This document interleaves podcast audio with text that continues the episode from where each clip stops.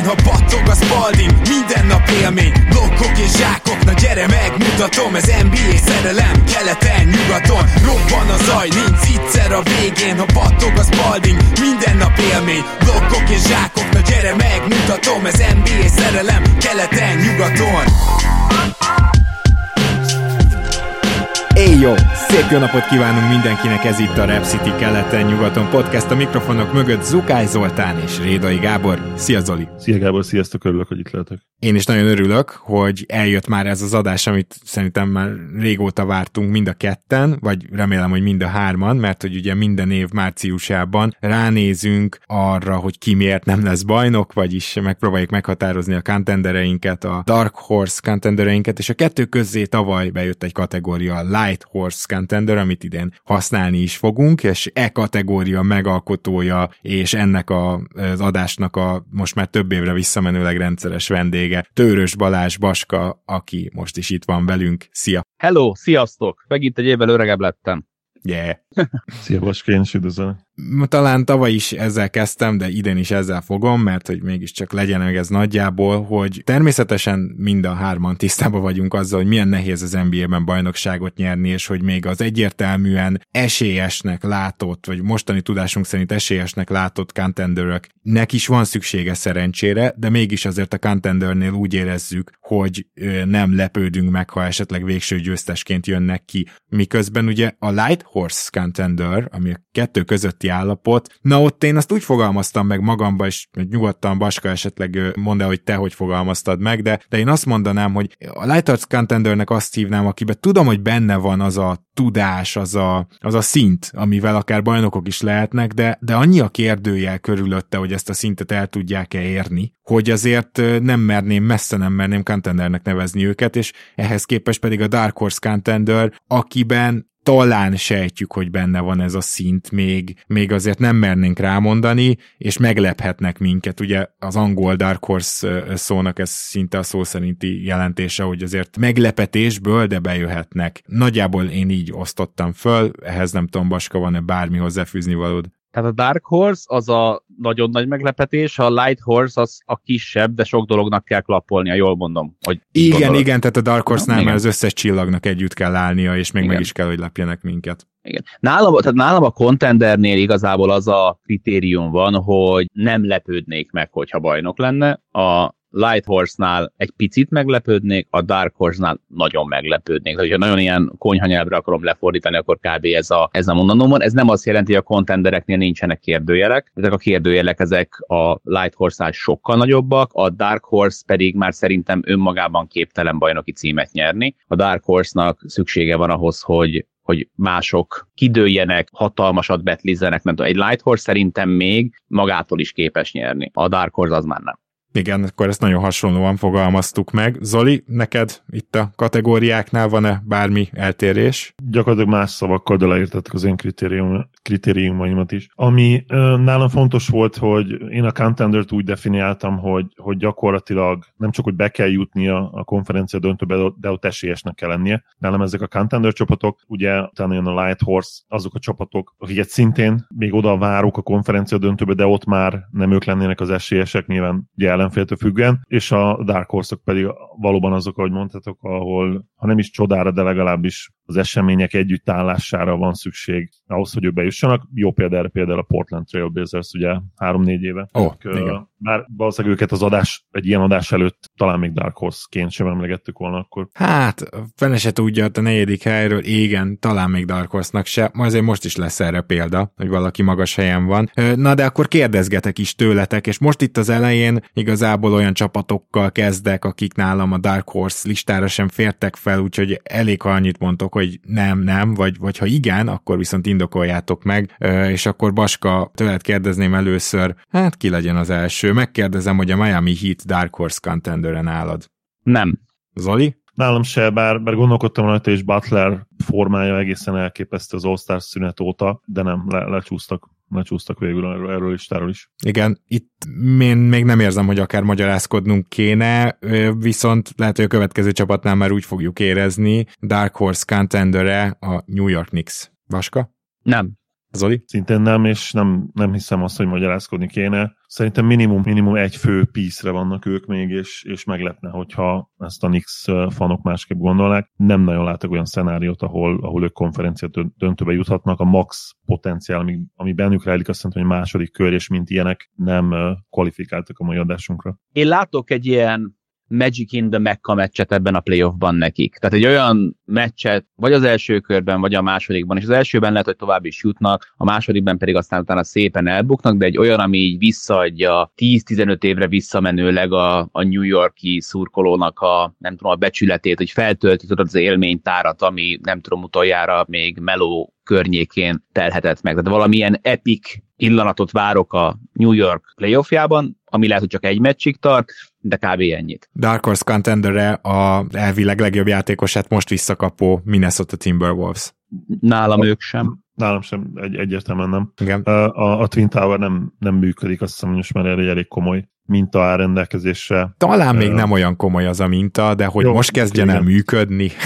Hát igen, azt, nem, azt, nem látom őket én sem. Azt én sem látom, igen. De, de lesz majd egy, egy másik csapat, akiről beszélünk, akik minimális összeszokottsággal futnak neki a playoffnak, és ennek ellenére szerintem őket mindannyian ennél följebb soroljuk majd, de hogy ez a csapat gyakorlatilag november vége óta nem játszott a legjobb hármasával, Anthony Edwardsnak meglátjuk, mikor lesz olyan a lába, hogy visszatérjen, és amikor majd újra kezdődik gyakorlatilag ez a számláló ennél a csapatnál, ugye, hogy november óta nem, akkor kell elővennünk ugyanazokat a kérdéseket, amiket novemberben sem tudtunk megválaszolni. Úgyhogy szerintem ez egy olyan hatalmas hegynyi feladat ennek a csapatnak, amit ilyen rövid idő alatt megnyugtatóan nem fognak tudni megválaszolni. Igen, és ugye náluk is meg teljesen komoly vehető probléma az, hogy esetleg a play-inből is kicsúsznak, vagy ha ez nem is történik meg, akkor a play-inben elvéreznek. Tehát azért a play-inből nehéz Dark Horse contendernek lenni, éppen ezért szeretnék rákérdezni nálatok a Los Angeles Lakersre, és kérlek Baska, nyilatkoz, mert amikor volt egy közös közvetítésünk ugye a, mm. az új fantasztikus,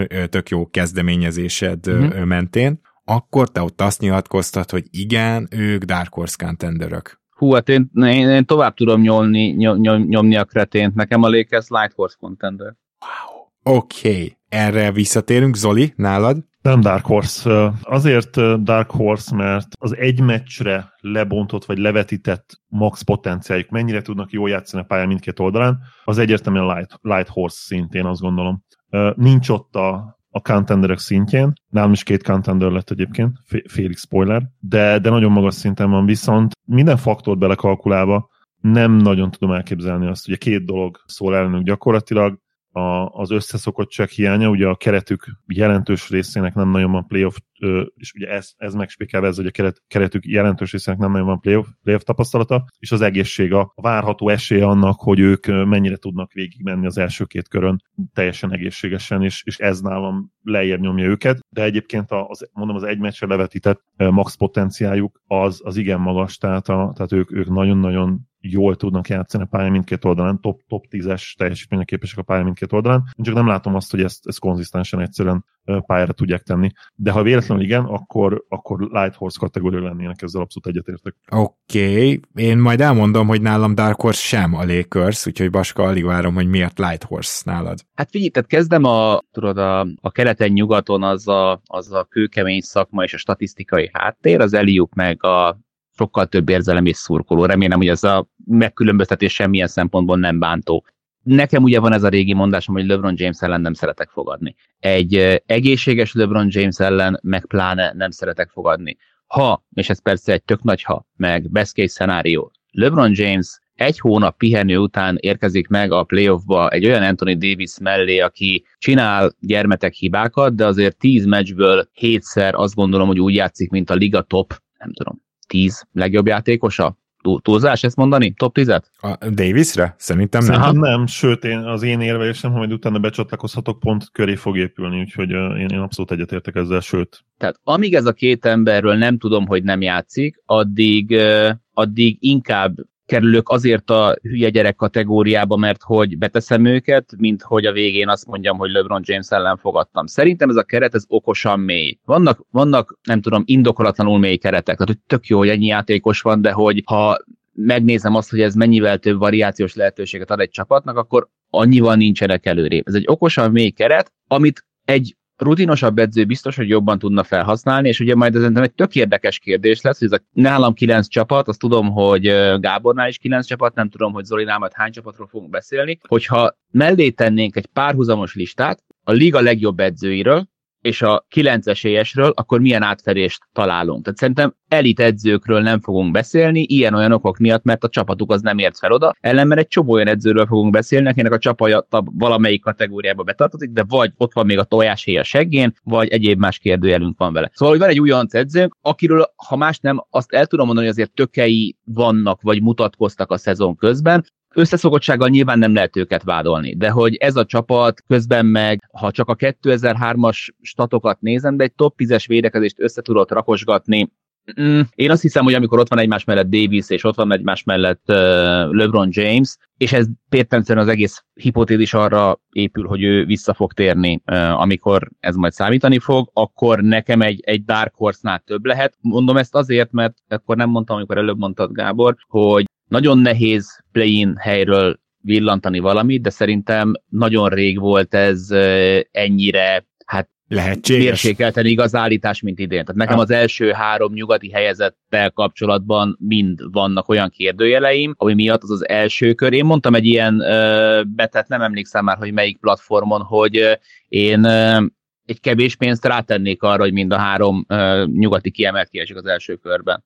Aha, igen, ez, ez azért bátor ték, de értem, értem hmm. abszolút, hogy mire, mire abszolút, gondolsz nyilván, ez nyilván, nyilván kreténbe van, de igen. Igen. Elmondom gyorsan, hogy nálam miért nem Dark Horse a Lakers. Ö, nemes egyszerűséggel azért, mert megnéztem hátralévő sorsolást, nem rossz, nem rossz, de a dallas jobb. És én úgy gondolom, hogy ezért persze még az sincs kizárva, hogy a Clippers esetleg vissza visszacsúszik, mert nekik meg, nekik meg nehezebb a sorsolásuk, de összességében úgy számolgattam, hogy reálisan a Lakers nem jut be. És, és egyszerűen én, én ha most azt mondom, hogy play-inből valakit megnevezek Dark Horse Contendernek, akkor egy olyan, nem tudom, esély mutatóra mondom azt, hogy igen, Dark Horse Contender, hogy play így egy meccsen elment az egész szezon, akkor is, ha a hetedik helyen vagy. Tehát, hogy, hogy itt az a, az a helyzet, hogy én, akit play-inbe várok, arra nem tudtam rámondani. Hogyha most ezt kivenném, ezt a, nem is tudom, igát levenném magamról, akkor azt mondom, hogy Dark Horse Contender a Lakers, de, de én nem gondolom azt, hogy play-in csapatra ezt rámondhatjuk. Szóval nálam ennyire egyszerű, hogy miért nem került a Dark Horse kategóriába, ahova ugye Zolinál bekerült mind a kettőtök érvelése szerintem egyébként stabil lábakon áll. Hogyha, hogyha az volt Gábor kritériumot, hogy, hogy egy olyan csapat, amelyik ugye a szezon nagy részében, vagy play-inben, vagy play sem volt, mint a Lakers, automatikusan, automatikusan ugye disz, diszkvalifikált, akkor abban szerintem nehéz belekötni. Én azért play-inbe várom őket a, a Dallas, azt hiszem az új, újévi stat, hogy 14-21, azt hiszem a legutolsó számoljátok ki, matek zsenik, hogy a 14 meg a 21 az mennyi, ugye 35, ugye? Nem. De. De. 35 szuper. Ez egy nagyon-nagyon gyenge mérleg. Azt mondom, hogy nem csak, hogy nem leptem meg, ha nem jutna a Mavericks play hanem, hanem azt is várom, hogy, hogy kicsúszunk. A play is? Igen, tehát ilyen, wow. azt mondom, hogy ilyen 50-50, de egyébként itt lehet, hogy egy bazin egy disclaimer kellene hozzátenni az adáshoz, hogy, hogy ezt a nyugati helyzetet nyilván meg se próbáljuk megfejteni, mert aki azt mondja, hogy meg tudja tippelni, az hazudik. Tehát Igen, ez sok sikert, köszi. Tényleg nem hogy, nem, hogy példanélküli ez, ami most van, ha megnézitek a standing, a, a, az állást, hanem egyszerűen egészen abszolút röhelyes. Tehát tényleg komolytalan az, hogy a negyedik helyezett Sunsnak 34 veresége van, és a 12 Utah Jazznek 37 veresége van. Tehát ez ilyen, ilyen soha nem is volt, és soha nem is lesz valószínűleg a liga történetében.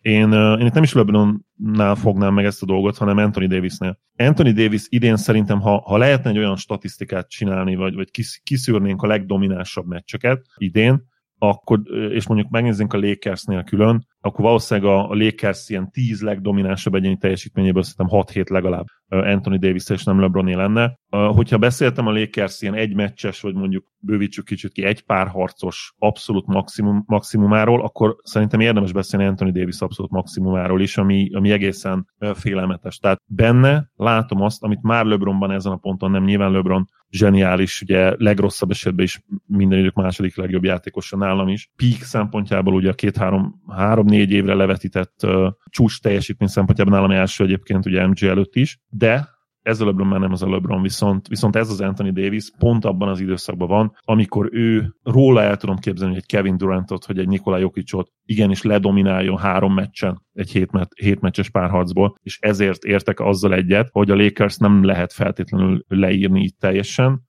Engem is meglepne, hogyha a konferencia dönték menetelnének, de a Dark Horse státusz pont ezen kombináció miatt ugye most a mélység, a csere utáni mélység, a cserékről ugye beszéltünk, nagyon jól sikerültek, és Anthony Davis domináns státusza, amikor ő a legjobb idén, akkor abszolút dominál. Gyorsan futottam a, a, a BKRF-en egy kört, hogyha nem köpköditek nagyon meg a ott náluk használt Gamescore statisztikát, akkor az van, hogy a szezon legjobb meccse és nem néztem meg az összes többi lékert, csak James meg Davis tudtam ilyen gyorsan összehasonlítani, de a szezon legjobb meccse az egy Davis meccs, az 55 pontos győzelem Washington ellen decemberben, ez 49 és fél feles gamescore, de James a következő három meccs, 40 pluszossal, egy 48, egy 46 és egy 47 pontos meccs, ez egyébként 25 nap leforgása alatt december vége és január, és aztán utána még megint Davis, tehát a legerősebb 8 teljesítményből 5 Davis és 3 James csak ennyi. Igen, én még azt szeretném hozzátenni, hogy a playoffban, hogyha esetleg bejutnak, akár play keresztül, akkor ott már más problémák is előkerülnek majd, amiért nyilván csak Dark Horse és nem följebbi lenne nálam is a Lakers, tehát azért ezeket a problémákat, tehát ne kezeljük úgy ezt a keretet, ami most jól néz ki, hogy ez playoffra nagyon alkalmas, ez playoffban elképesztően a két sztár hátán menne, cipelődne, hogy használjam ezt a szörnyű szót, és, és amikor majd D'Angelo Russell meg Dennis Schröder nem pályán tartható, meg Austin Reeves nem dob 35 pontokat, hanem ilyen szürke játékosnak tűnik. mindig annyit dob. Tessék? De hát ő mostantól mindig ennyit dob. Igen, kétségtelen. Értem, értem az iróniát is, és szeretem is. Szóval na csak azt akarom mondani, hogy azért értem, hogy jó ez a keret, de playoff szempontból most megnéznénk egy contenderrel összehasonlítva, akkor már is máshogy gondolnánk. Tehát azért ezért érzem mindenképpen túlzónak Baskenel Light Horse jelző, de, de értem, hogy miért. Jó, akkor viszont emlegettük a Dallas-t, úgyhogy velük kell tovább mennünk, tehát Dark Horse contenderre a Dallas Mavericks. Not. Zali? Nem és sajnos ezt nyugodt szívvel ki lehet most jelenteni. Ha gyorsan össze lehet foglalni az okokat, akkor, akkor nyilvánvalóan két probléma alapvetően az elhibázott építkezés, és ha csak a tavalyi csapattal is összehasonlítjuk, ez ilyen közhelyes lesz, de tényleg a Mavs meccsének gyakorlatilag 95%-át megnézve, úgy érzem, hogy a csapat kémé nem olyan jó, mint tavaly volt. A tavalyi csapat játékosén azt éreztem, hogy imádják egymást, küzdenek egymásért, egy, tényleg egy nagyon jó társaság volt, és az idei csapat teljesen más, teljesen más érzést kelt, és már Irving, Irving érkezése előtt is egyébként Irvinget tök jól befogadták, amennyire ugye a, a, ezt, a, ezt a vibe-ot, meg a nyilatkozatokat lehet így értékelni, még úgy is, hogy megpróbálsz esetleg látni valamit ott, a, a, ami nincs. Ne, nem Irving a probléma, szerintem Kid a probléma és nem lepne meg, hogyha a játékosok lehet, hogy még belül, de már szerintem egymás között is beszélnek arról, nem, nem, nem gondolják azt, hogy Jason Kidd egy olyan edző, aki ebből a csapatból ki tudja hozni a maximumot, és, és, és alapvetően az a legnagyobb problémám, de egyébként csapatépítés szempontjából is, is gázos a helyzet. Ha bejutunk a play-be, nyilván mondjuk tegyük fel, ott nyerünk egy meccset valahogy, és mondjuk a Nuggets ellen kiáll az a Mavericks, nyilván egy, egy Luka,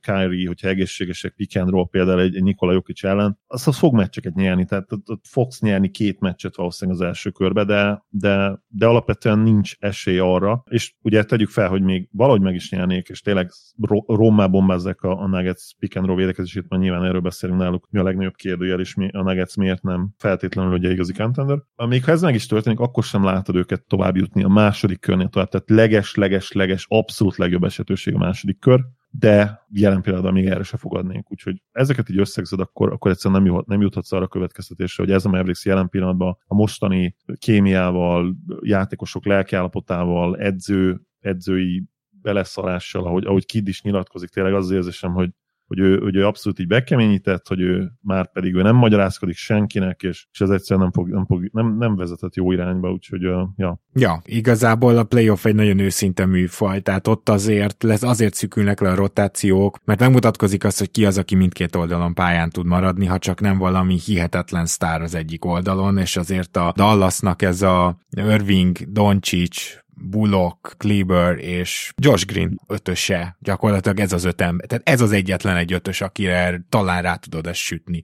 Na szóval ezzel szerintem mindent elmondtunk, hogy miért nem Dark Horse Contender a Dallas Mavericks, Dark Horse Contender a Sacramento Kings. Vaska. Hatalmas krokodil könnyek gördülnek le az arcomon, miközben mondom, hogy nem. Zoli. Én, az én könnyeim még nagyobb. hát ilyet már, még nagyobban. ilyet már vízilókönyv. Én, én létrehoztam konkrétan egy honorary mention kategóriát, és azt írtam le magamnak, hogy egyszerűen nincs szívem nem megemlíteni valahogy a Kings-t egy ilyen 50 éves playoff drought után, úgyhogy imádom őket. Így azt mondom, hogy, hogy, hogy megemlítettem őket, de, de nem gondolom azt, hogy konferencia döntőbe juthatnak, tehát nem látok olyan esetőséget, sérülésekkel, semmivel sem, hogy ők tovább menjenek a második körbe, de visszatér a playoff kosárlabda a Sacramento-ba, szerintem ez egy iszonyatosan szeret, és utána ezt a közhelyet szerethető csapat, ugye a labdarúgó válogatottunkra szokták ezt mondani, ez tényleg szerethető csapat, ez a Kings. Tele van olyan játékossal, aki, aki imádja ezt a játékot, ők, ha csapatkémiát tudnánk így mérni, osztályozni, akkor szerintem ott, ott lennének az első helyen, de, de e, egyszerűen ezzel a védekezéssel nem, nem lehet egy nem lehet a play-offban. Nem, tényleg azt se látom, hogy a playoffba öt olyan embert forgassanak, akivel megoldható lesz a védekezés, amikor speciálisan támadgatják a gyenge pontokat a csapatok még egy play-inbe, de hát ugye sokkal jobbak ennél, de még egy play-inbe lehet, hogy sokkal jobban érvényesülne ez a hihetetlen rohanás, és ez az egyébként Mike Brownnak köszönhető fantasztikus támadójáték, ahol kicsit ötvözte a Denver és a Golden State támadójátékát, gyakorlatilag a kettőnek az ötvözete a Kings, és, és ezzel nem tudnak mit kezdeni itt az alapszakaszban a csapatok. Azt se látom, hogy a playoffba, ahol azért lassítani fogják a játékot, azt se látom, hogy ott ne tudnának ezzel mit kezdeni, és még ha a támadójátékukba bízok is, hát igen, tehát védekezésben jelenleg is a liga aljához tartoznak, tehát az alsó harmadába, már itt az alapszakaszban, és semmilyen potenciált nem látok arra, hogy ez jobb legyen, tehát itt nincsenek ilyen rejtett védekezés kapcsolók, mert nincs meg hozzá a játékos keret, szóval... Igen, záró gondolatként annyi, hogy ennek ellenére én nagyon-nagyon várom a playoff meccseiket, és azt várom, hogy, hogy iszonyatosan látványosan veszítsenek, és elképesztően szórakoztató meccseken, úgyhogy kötelező, kötelező tévé lesz az ő meccseik. Ezt nagyon megérdemelni a Kings, hogy amikor majd vége lesz, akkor ne úgy legyen vége, hogy egy, nem tudom, egy esélytelen söpréssel, vagy bármi hasonlóval, hanem hogy így tényleg állva, állva halljanak meg. Az utolsó két csapat, amiről beszéltünk, igyekszem mindig ilyen, nem tudom, reálisan szűrni mindenféle statisztikát, mert itt érdekel, hogy mi volt október-novemberben. De hogyha 2023-ra szűrök, akkor ez a csapat 25 védekezésben, és miközben nem tudom, egy Dallas 26 de hogy mindenkire rá tudsz fogni sérülést, rá tudsz fogni azt, hogy aktívak voltak februárban a trade deadline-nál. Ez a csapat ez komoly sérülés nélkül azzal a kerettel játsza végig a szezont nagyjából, akivel kell és ennek ellenére. Tehát nekik nincsen mentségük erre a 25. helyre. Ez pontosan így van. Egyébként a Dallasnak se nagyon van mentsége a 26-ra, ami az Irving csere óta van, mert tudom, hogy néhol Irving hiányzott, néhol pedig Doncsics, de az ő hiányuk inkább emel ezen a dolgon sem, mint süllyes, szóval... Hát igen. jó, de, de DFS meg azért, meg azért csak hiányzik. Persze, persze, tehát olyan szempontból tényleg. Jó, akkor viszont egy, most egy, egy olyan csapatra kérdezek rá, ahol előre elárulnám, hogy ők nekem már bekerültek ebbe a 9-esbe, és mivel neked ben van a Lakers, ezért Baska azt tippelem, hogy te a Cleveland cavaliers nem vetted be a Dark Horse contenderök körébe. Tünde szemet mindent lát. Így ja, van. Akkor ez lesz, a, ez, ez lesz az eltérés nálunk. Én bevettem őket, Zoli, te? Én is ide vettem őket. Egy olyan csapat a Cavs, amelyik valószínűleg még egy, vagy egy játékosa van még, vagy, vagy Mobley és Ellen és Garland fejlődése, fejlődésének a kombináció fogja meghozni azt, hogy ők csatlakozzanak talán már jövőre, sőt, azt hiszem, hogy el is várjuk, nem, hogy jövőre ők már a Light Horse kategóriába legyenek. Idén, idén szerintem a Dark Horse-ban vannak, és nagyon-nagyon kíváncsi vagyok Baska érvelésére, hogy, hogy miért nem, miért nem Dark Horse csapat a Cavs. Azt gondolom, hogy két körön keresztül kellene nekik arra a, nekem a Dark Horse Contenderhez is szükséges szerencsére szükségük legyen, hogy, hogy eljussanak odáig, hogy komolyan gondoljam őket. Tehát, hogyha megnézem azt, hogy kik vannak előtte nálam keleten, egy Milwaukee, egy Boston és egy Philadelphia, én azt gondolom, hogy mind a kettejüket csak és úgy tudják legyőzni, hogyha kettejüknél is borul a Billy. Nálam szimplán ezért, tehát hogy nálam ők a, a, az honorary mentionök, és imádni fogom, hogyha az orromra koppintanak, mert egyébként meg... Mondjuk, ha nyugaton úgy... lennének, beraknád őket a Dark Horse-ba, mi? Aha, Igen. Így lehet ezt megfogalmazni, tehát ez egy szituációs Igen. dolog. Tiszta sor, teljesen, és én is ezért gondolkoztam el, hogy, hogy rakjam -e őket. Itt ugye nekik probléma még az is, hogy nem elég tapasztaltak, pedig hát ugye, szóval az a helyzet, hogy ez a védekezés, ez működni fog a rájátszásban is. Tehát én nagyon rájátszás képesnek érzem őket. Itt nem olyan magasok vannak, akiket könnyen lekergethetsz a pályáról. És ez hatalmas előny az elmúlt évek tapasztalataiból, és akármennyire is gyorsult és offenszcentrikus lett idén a liga, ettől függetlenül én azt gondolom, hogy ez a gyűrűvédés, amit ők így tudhatnak hozni, az a playoffban megmutatkozik majd. Tehát ami miatt én Dark Horse contendernek érzem őket, az az, hogy az ő védekezésük mellett ebben a nulla spacingben ugye csodákra lesz szükség, és én szerintem mind a két hátvédjük képes a csodákra. Úgyhogy csak egy ilyen ember lenne, aki aki csodaszámba menően, nem tudom, dob 35 pontot, nehezeket is bedob, és, és azzal nyernek, azzal nem lehet párharcot se nyerni egy komolyabb csapat ellen, és a második körtől. De így, hogy kettő van, így azt gondolom, hogy a Dark Horse státusz az, az rendben van, az, hogy ők meglephetnek egy nagyobb csapatot, és Mitchell és Garland szinte felváltva hozhat jó playoff teljesítményeket támadásban, mind a ketten ugye tudják mozgatni is a csapatot, Valószínűleg a playoffban nagyon megszenvednek majd azzal, hogy ő kettejüket kell csak fogni a, a tripla vonalnál, és nyilván okoróékat pedig olyan egyedül fogják hagyni, hogy kinő a fű körülöttük, de ettől függetlenül azt gondolom, hogy, hogy látom a csodának az esélyét ezzel a két játékossal támadásban. A, a csoda itt az lenne, hogy egy ilyen közepes fölötti szintre valahogy időnként felmenjen a Cavs, mert, mert nyilván a legnagyobb problémájuk az, hogy, hogy ez se annyira van meg, de mondom a védekezésükkel én elégedett vagyok, és playoff képesnek látom őket. Szóval ezért lett Dark Horse Contender a Cleveland Cavaliers. De hogy itt a matekot leegyszerűsítve, a kérdés az az, hogy eléggé fixnek tűnik az első kör. Most akár a Miami-t, akár a Netset, akár a knicks ők képesek lesznek legyőzni. A negyedik helynél nem fognak lejjebb csúszni. A kérdés az az, hogy utána a Milwaukee bucks mit kezdenek, és akkor az meg egy olyan... Igen, igen. Tehát ez, ez, ez, ez, ez egy nehéz kérdés. Ez egyetértek egyébként, tehát nyilván, ha itt ágrajzra lebontjuk, és már pedig nyilván ez a kérdés, ugye ők keleten vannak, nem, nem tudnak nyugaton lenni, bármennyire is szeretnének, akkor persze egy Bucks, Bucks abszolút esélyes ellenük. Én két dolog miatt, két dologba bízok egyébként. Az egyik az, hogy Donovan Mitchell leszámítva tényleg a tavalyi Mavericks szériát, azt felejtsük el, hogy egészen, egészen elképesztő playoff performer, így történelmi szinten is, és ha net ratingeket nézzük az alapján, ami nyilván nem feltétlenül mindig ugye a legpontosabb mérési eszköz, azért csak másodikak a ligában ugye a, a Cavs a Boston Celtics mögött, és Ugyanez 2023-ra módosítva, a Cavs őrzi a második helyét, csak egyébként a Bostonra majd, hogyha előre megyünk. 2023-ban a Boston már ötödik net ratingben, és a Fili az első. Igen, igen, igen. Igen, Fili, Fili most nagyon belehúzott. Nyilván, hogyha le, lecsupaszítjuk ezt az érvelést, akkor nem, nem nagyon lehet belekötni abban, mint Baska mondott, mert, mert, mert ugye az érvelés nagyon egyszerű, azért nem. Dark Horse, mert, mert ott van egy Milwaukee Bucks a második körben, és ebbe azért nehéz belekötni, igen. Igen, értem, értem is, meg, meg azt, azt is fontosnak tartom hangsúlyozni, hogy Vaska is nyugaton simán berakná őket ebbe a kategóriába, tehát azért megpróbáljuk itt az erejét is jelezni, vagy én legalábbis megpróbáltam ezzel a Cleveland erejét is jelezni, és, és abban meg már végképp nem mennék bele egy ilyen adásba, ugye, hogy pontosan milyen matchup nekik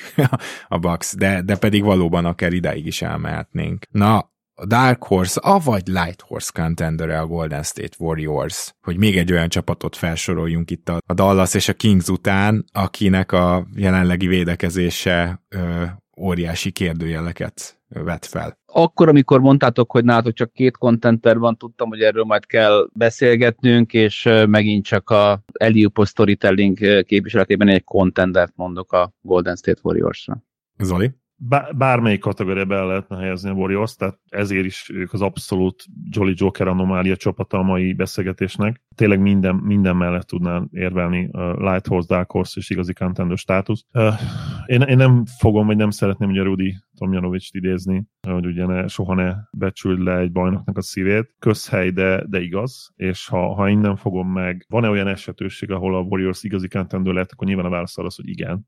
Nem olyan régen láttuk, de ahogy halad ez a szezon, ahogy a Wiggins körüli események egyre mm. kuszábbak, emiatt én azt mondom, hogy ők, ők egy ilyen külön kategória lettek nálam, és igazából a Light Horse és a Dark Horse között vannak, és hát a védekezés az, az nagyon-nagyon aggasztó, az egész évben konzisztensen, talán az első pár hetet leszámítva, ahol ugye Curry, Curry is elképesztően kezdett, és nagyon-nagyon jól néztek ki, is ez rémlik, de mindjárt megnézem Hát azért mondjuk viszont... a, a tavalyi bajnoki év az sokkal durvább kezdés volt. Tehát akkor, akkor kezdtek igazán brutálisan jól, amikor bajnokok lettek. Az idei azért ahhoz képest nem volt összemérhető. Nálam Dark Horse Contender a Golden State Warriors. És ja, akkor... nem, nem kezdtek jól, én kevertem a sokáig ilyen 50% volt, vagy alatta is. Igen, de alapvetően az, hogyha ha egész évben egy ilyen tényleg öreg csapattal, ugye ezt ki kell emelni náluk, azt mutatod, hogy, hogy nem tudsz konzisztensen védekezni, akkor, akkor nehéz azt várni, még akkor is, hogyha egyébként ugye a négyszeres, mostanában négyszeres, összesen azt hiszem ötszörös bajnok Warriorsról beszélünk, a, a, akinél gondolhatsz arra, hogy ők majd ezt a bizonyos playoff kapcsolót felkapcsolják, de, de én ezt nem tudom elvárni. Az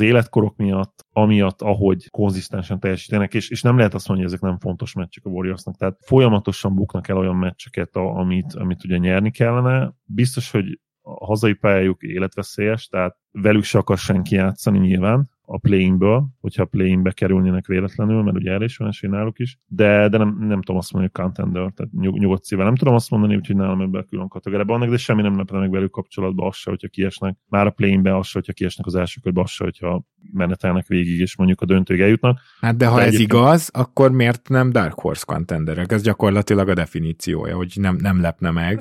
Igen, csak inkább azt mondom, hogy nem sokkolna teljesen, de akkor az már nem biztos, hogy a Dark Horse definíciója, mm-hmm. ugye? Mhm. Tehát, hogy nálam, mm. nálam, az okay. kell, nálam az, hogy, hogy Wiggins visszatér és, és ugyanúgy tud játszani, mint az előző play nálam az már egy kicsit ilyen csoda kategória az alapján, ami ugye most történik vele. Ugye nem fogalmuk sincs, hogy mi történik vele, de valami nagyon komoly dolog, vagy vele, vagy valamelyik családtagjával, valószínűleg az utóbbi még valószínűbb. Tehát már ez önmagában. És ugye abban egyetértünk, tudom, Gábor, hogy azt te is azt mondta, hogy Wigginsnek hogy semmi esélyük nyugaton, ugye a fő, pontosan, fő Pontosan, de az a helyzet, hogy a tavalyi álomszerűen végére össz, pont összejövő ö, igazi bajnok rotációba ott volt Gary Payton the second is, aki jó esetben a sérüléséből visszatér a rájátszásban valamikor. Elvileg szóval... hétfőn már lehet, hogy valami Igen, lesz vele. Akkor ez viszont egy jó hír, de ennek ellenére is. Én azt hiszem, hogy Gary Payton, mire ő nem lesz rozsdás, hogy egyáltalán meg tudja a tavalyi teljesítményét ismételni. Erre mekkora az esély? Mekkora az esély arra, hogy Wiggins visszatér, jelen tudásunk szerint a rájátszásba bármikor, és mekkora arra az esély, hogy ő utána ott még formába is tud lendülni. Mekkora, milyen elenyészően kicsi az esély arra, hogy úgy összeálljon a Warriors, mint tavaly, ami neki kellett a bajnoki cím. Ez nem az volt, hogyha ennél egy picit így kevésbé állnak össze, akkor is bajnokok lettek volna, mert nem. Tehát, hogy...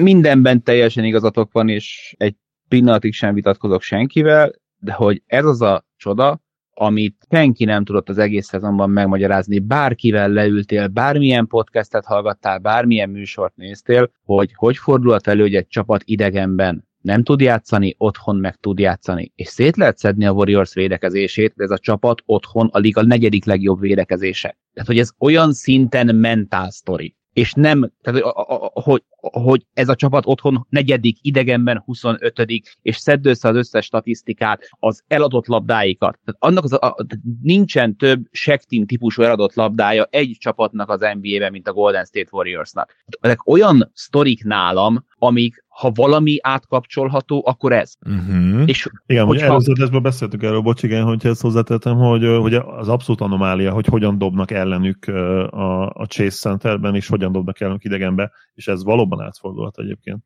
Igen, de ez nem átfordulhat, mert ez kettős anomália, akkor a különbség. Pont ezt reagáltam az előző adásba is, hogy nem csak az az anomália, hogy a idegenben sokkal jobban dobnak ellenük, hanem hogy a Chase Centerben sokkal rosszabbul. Sokkal rosszabbul, igen, igen. Ez igaz. Azt teljesen aláírom és maximálisan támogatom, hogy a kontenderségük az csak wiggins értelmezhető komolyan. Anélkül tényleg abszolút ez a wishful thinking, meg Rudi Tomjanovic, meg, meg nem tudom micsoda. Igen. Ami engem legalább ennyire aggaszt, az, az Clay-nek a, az egész testbeszéde. Tehát, hogy ő régen is hajlamos volt erre a, a, a durcásovódás, akinek elvették a hobokozóját jellegű viselkedésre, de mostanában ez a lógatom a fejemet, rángatom a vállamat, ez, ez talán a, a kívánatosnál még gyakrabban kerül elő, és ugye Wiggins azért jelent hatalmas problémát, és ezt azt hiszem, hogy Gary Payton visszatérése sem tudja üzemi szinten megoldani, mert olyan perceket nem hiszem, hogy szán neki Steve Kerr, mint amilyet Andrew Wiggins kapna, hogy a free hiányzik minden olyan emberéből, aki hozza a díjt. És most oké, okay, Kumingának a múltkor elsült a keze, látványosan szabadon hagyták. Igudálá, most azt mondom, bocs, játékos, de hál' Istennek megsérült, mert egyszerűen szörnyű volt minden egyes perc, amit a pályán töltött. És akkor még sorolhatnák azokat, akik megpróbálnak ö, bevetni ezeken a posztokon Draymond Greenről, ugye ne beszéljünk meg az ő külső dobásairól. Szóval, hogy ez, ez egy picit nehézkes, hogy ebben a csapatban, ahhoz képest, amilyennek szeretjük, szerintem a Golden State Warriors, talán egy kicsivel több non-shooter van, mint amilyen a korábbi években. És ezt oldaná meg nagyon komolyan Wiggins. A másik sztori, és ez megint csak egy ilyen, ami, hogyha átbillen, akkor átbillen, nem tudom, hogy mennyire kapcsolható, az az, hogy kör, mintha egy picit így eltelt volna magával, vagy nem akarok nagyon csúnya szavakat használni, tehát olyan szinten képes beleállni külső szemlélő számára viszonylagosan gyorsan nyilvánvaló váló rossz döntésekbe, rossz rotációkba, eh, rossz meccsen belüli húzásokba, hogy, hogy majd, majd ez a csapat ezt kimozogja, ami a playoffban szerintem meg már nem fog, nem fog beleférni, de Curry, Green, Thompson és Looney szerintem a playoffba érkező négyesek közül nagyon elő kell, hogy legyen erősségben, és akkor nézed majd, hogy milyen csapatokat emelünk be, akár eléjük összeszokottság szinten. Ezek a csávók, ezek érted nagy csoport óta együtt játszanak. És, és ha valaki tudja, hogy hova kell nyúlni akkor, amikor the tough gets tough, akkor szerintem a Warriors. De tök egyetértek veletek mindenben, bajnokcsapatról beszélünk, brutál CV-t nézzünk végig velük kapcsolatban, és annyira agy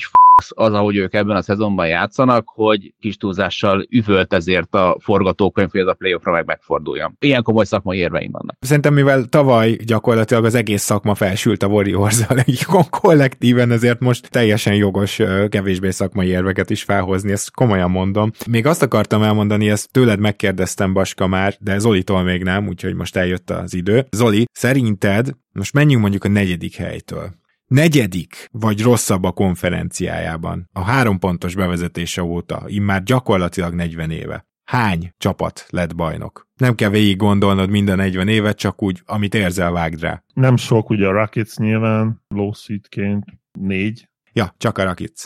Csak a Rockets. Egy. Fura. A bajnok csapatok ezen időszakban 92,3 százaléka azt hiszem, a saját konferenciájának első vagy második helyezettje volt, és Kétségtelen, hogy ez a nyugat az, ahol azt mondja az ember, hogy na ezt a statisztikát most dobjuk ki a kukába, de szerintem ez a statisztika, pedig nem szeretek így ilyen múltbeli statisztikákra hivatkozni, a most az most van, de ez, ez valamit mégis elárul, azt árulja el, hogy az egész ö, alapszakaszos konzisztencia az általában a mögött ö, az van, hogy az a csapat az képes egy nagyon jó alapteljesítményre. És az eddig felsorolt csapatok közül ez egyiknél se igaz. Ugye a Warriorsnál beszéltük, hogy ez nagyon viccesen oszlik meg ez a hazai vendég, de igen, tehát itt ez az alapteljesítmény az, ami, ami a playoffban is meg tud mutatkozni, hogy nincsen annyi rossz meccset például, vagy nincsen annyi megmagyarázhatatlan labdaeladásod például a, a Golden State Warriorsnál, biztos vagyok benne, hogy minden Warriors fannál ott van az, hogy hogy vajon lesznek-e olyan meccsek az idei playoffban, amikor eladunk 20 labdát, és most nem az lesz, hogy mégis nyerünk, hanem hogy nem, ettől most idén már nem nyerünk. Úgyhogy ezt csak ilyen mellékesen hozzátenném, mielőtt megkérdezném tőletek, Baska, a Los Angeles Clippers, Dark, vagy akár Light Horse contender vagy éppen contender? A Los Angeles Clippers Dark Horse contender értelemszerűen csak is amennyiben George térde, aminek egy lyukaskoton nem adtam volna érte, hogy remény szinten felmerül, hogy ő még idén bebethető lesz, de a hírek szerint mégis. És ennek két oka van. Az egyik az, amit beszéltem, hogy ez a, az edzői kvalitás per esély a bajnoki címre, ez, ez a Clippersnél szerintem a, a jobbak közé tartozik, nem tudom, hogy nálatok hogy áll Lúnak a renoméja. Nálam a simán top 5 hogy egyébként, csak most már rég, rég csináltunk edzőlistát, de igen, tehát nálam simán top 5. És a másik, hogy szép lassan, ha most csak megnézzük, hogy mit csinál 2023-ban, akkor a top nagyon-nagyon-nagyon kevés játékos játszik ott, Kawhi Leonard személyében, nem tudom, hogy a mai hajnali teljesítményét láttátok-e, és mit szólnátok hozzá, hogy le kéne írni egy szóban, tehát hogy gyakorlatilag tényleg meg a kibaszott Terminátor, elnézést, és amikor ő esélyes, tehát hogyha valami játékos, akiről bármikor azt mondod, hogy figyelj, ez bármikor átviszi a playoffra, az Kawhi Leonard. Úgyhogy mély csapatról beszélünk, jó, jókat húztak, ma éppen Highland is már valahol ott volt, nekem ők azok, akik, akik pontosan Kawhi Leonard miatt, aki, aki, aki tarzan erős fúr másikat üzemmódban, egyedül single-handedly és csak az akaratával képes egy sorozatot megnyerni, úgyhogy nálam ők emiatt Dark Horse-ok. Én csak annyit kérdeznék vissza, hogy ez alapján, amit elmondtál, miért nem, miért nincsenek följebb? És hozzáteszem, hogy nálam is Light Horse Contenderről beszélünk a Clippersnél, majd még egy-két dologgal kiegészítenélek, de nagyjából elmondtad azért, hogy miért. Hogy miért maradtak csak a, csak a Darkba, azt hiszem, hogy hogy az a térd az nem látom magam előtt, hogy az, az optimista becslés az Értem. igazán működőképes tud lenni. Ugye, ahhoz illetve... bocsánat, csak hogy a hallgatók, ha nem hallották volna, az optimista becslés az, hogy az első kör közepén, első körben térhet vissza, tehát nem az első kör kezdetére, ezt akarom hangsúlyozni, igen. és itt igen, valóban fel kell, hogy merüljön bennünk, hogy tovább tud-e jutni, mondjuk a Golden State Warriors ellen, negyedik, ötödik, vagy, vagy a Dallas, ki tudja, ki ér be ugye oda, egy másik csapat ellen tovább tud-e jutni a Clippers, vagy a, bocsánat, a fenéket, még a suns ki is hagytam, tehát Suns, akár a Suns ellen idegenben tovább tud-e jutni a Clippers Paul George nélkül, és nyilván ez megint egy szituációs kérdés, de emiatt gondolkoztam én is azon, hogy Dark vagy Light Horse kategóriában. Hát ahhoz egy, nem csak szimplán egy good rush kell, hanem egy awesome kell, hogy hogy, hogy ez, ez működőképes legyen, de egyszerűen annyira, és erről majd nem tudom egyszer mit kéne csinálni, podcastet, vagy dokumentumfilmet, vagy élőszereplős filmet, Kawhi Leonard karrierjéről, helyéről ebben a ligában, az ezredforduló utáni kosárlabdában, ha, ha kiveszed a sérüléseket, csak tényleg pure talent, és minden szempontjából ez egy iszonyat ez a, ez a fickó, annyira, annyira érdekes, hogyha más sportákból kéne párhuzamokat hozni, tök kíváncsi lennék, hogy aki igazán mélyen ismeri mondjuk az NFL-t, vagy az NHL-t, vagy a gurulós focit, mint amennyire mi ismerjük a, az NBA-t, akkor kit hozna be, aki ez a, ez a tehetség, meg is volt a siker, de közben, áh, elképesztő. Igen, én is így gondolom, ezért szerintem Lighthorse Contender a Clippers, mhm. mert mm-hmm. ebben a csapatban rendesen benne van az a szint, hogy bajnokok legyenek. Viszont még ezt is el kell mondanunk, hogy láttuk már ezt a mély csapat, egy ötig tudnak váltani, Paul George és Kawhi is van, és láttuk ezt a csapatot már kiesni kétszer. Tudom, hogy voltak apró sérülések, csak hogy ez, ez vajon mi hiányzott akkor? Ugye a kondíciójukra mutogattak például a Bubble-ben. Szóval azért ez egy utolsó bizalom a részemről. Zoli, bármit a Clippershöz hozzátennél esetleg? Nálad például melyik kategóriába kerültek?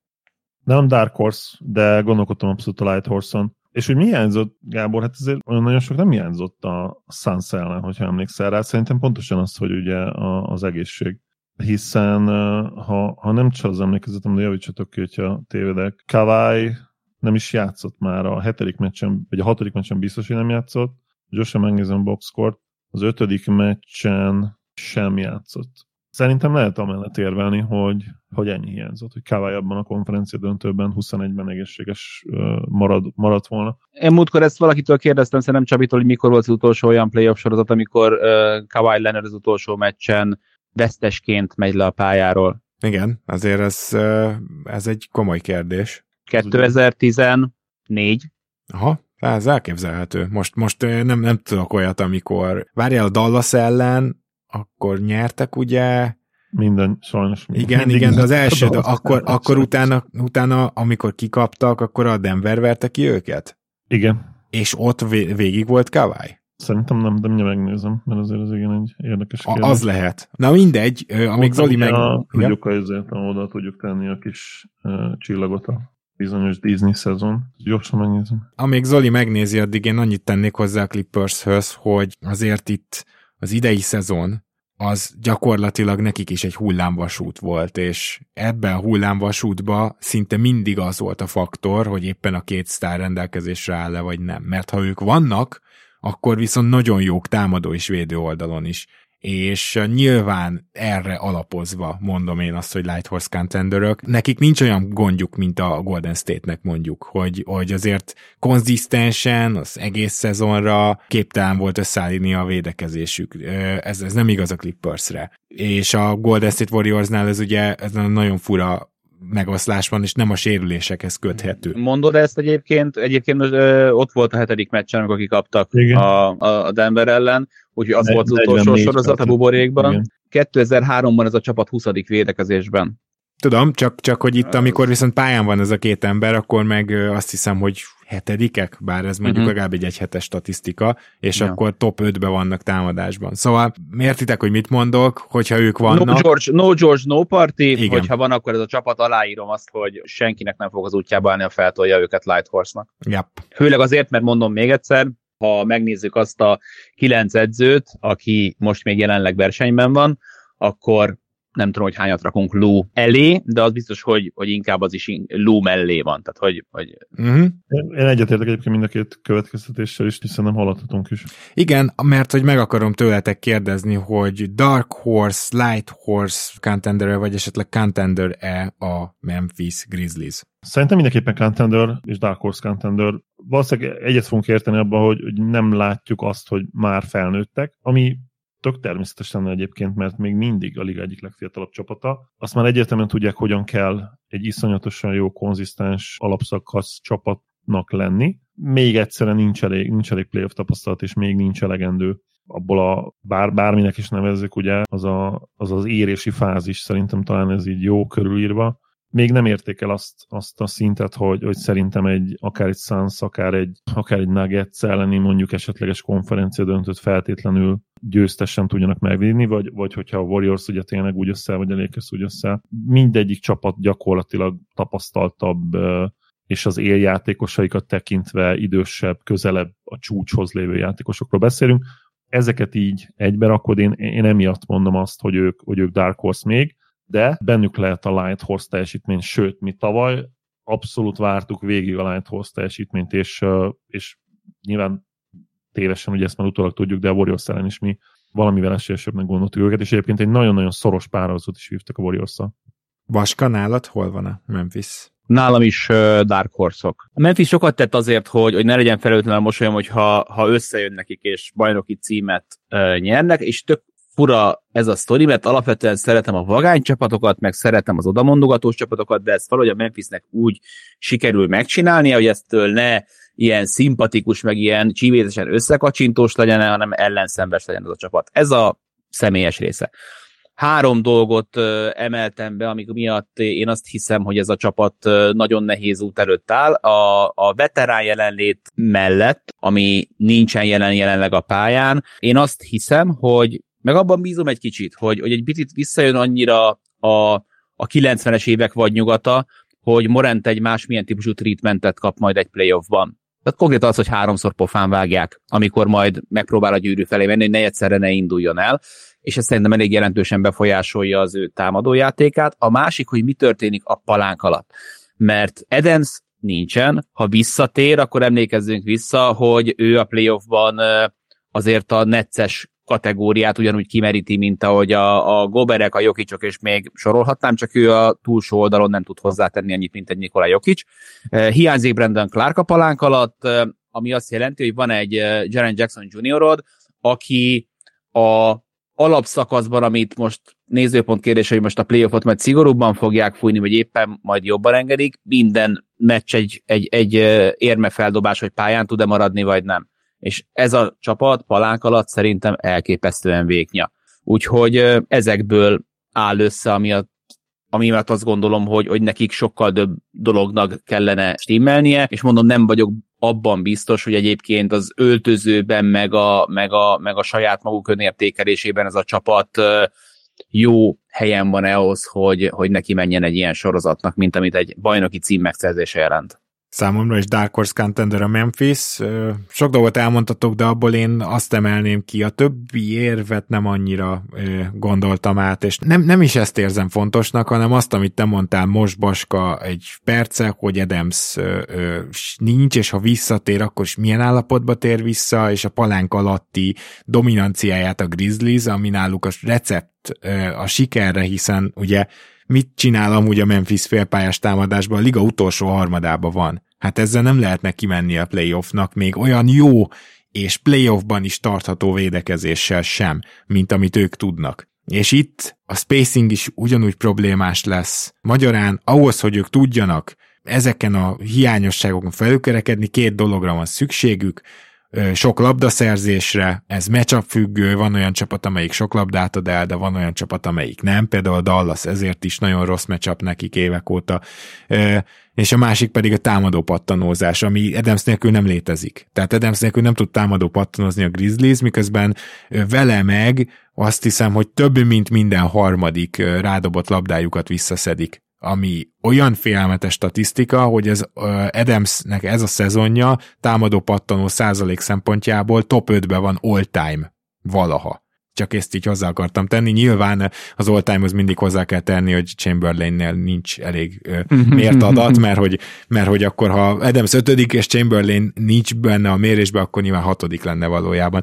Na, tehát az, hogy Adams visszated ide jönni a, a rájátszásra, az, az, az, az, az szerintem kulcs momentum, az, hogy Clark nincs, azzal még így is elérjük azt, hogy, hogy a, a pályán tartható és szó-szó mind a két oldalon bevethető játékosaik, akik tényleg egy playoff képes rotációt alkotnak, az, az, az leszűkül, Áldama valószínűleg védekezésben még nincsen erre készen, de, de lehet, hogy védekezésben van készebb, mert támadásban is ugye az egyik meccsén tök jó dobálja a triplákat, meg zsákol egy hatalmasat, érted, átugrik bárkit, következő meccsen meg eltűnik teljesen. Tehát, hogy e, ebbe meg mondjuk bele tudom szőni azt, hogy a veterán jelenlét, és amit Zoli mondott, hogy a tapasztalat még, még nincs ott. Én ilyen szempontból Morentéket abszolút nem féltem. Tehát Morant, Jalen Jackson Jr., ők, ők jók lesznek, szerintem.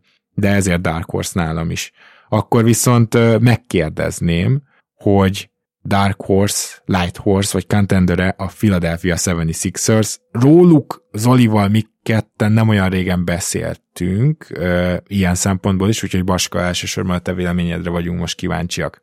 Ők voltak azok, akik sokat gondolkoztam, hogy hova tegyem őket, és aztán végül az alapján, amit az elmúlt hetekben, hónapokban, formaidőzítésben mutattak, én betettem őket contendernek. Azt hiszem, hogy ha dominanciát keresünk jelenleg a ligában, akkor Joel Embiid neve mellé csak Jannis tudott tenni dominanciában mindkét oldalon. Amilyen készlete van ennek a fickónak a palánk alatt támadásban, és amilyen magához képest főleg fáradhatatlan egyébként még talán a túloldalon is, úgyhogy nálam Embiid személye az egyik, de látom a kérdőjeleket velük kapcsolatban, de közben mégiscsak a, a, a liga legjobb net ratingje az övé 2023-ban. Kérdések vannak. Fulla de Harden, mi lesz majd rivers a playoffban, hogyan néz ki ennek a csapatnak a, a hierarchiája a háromtól hatodik roster spoton, a, a cserepad szerintem az én várakozásaimnak megfelelt, a szezon előtti várakozásoknak szerintem nem nagyon sokan hozták fel, hogy milyen parádésan erősített a, a Philadelphia, ami szerintem, szerintem kevésbé igaz.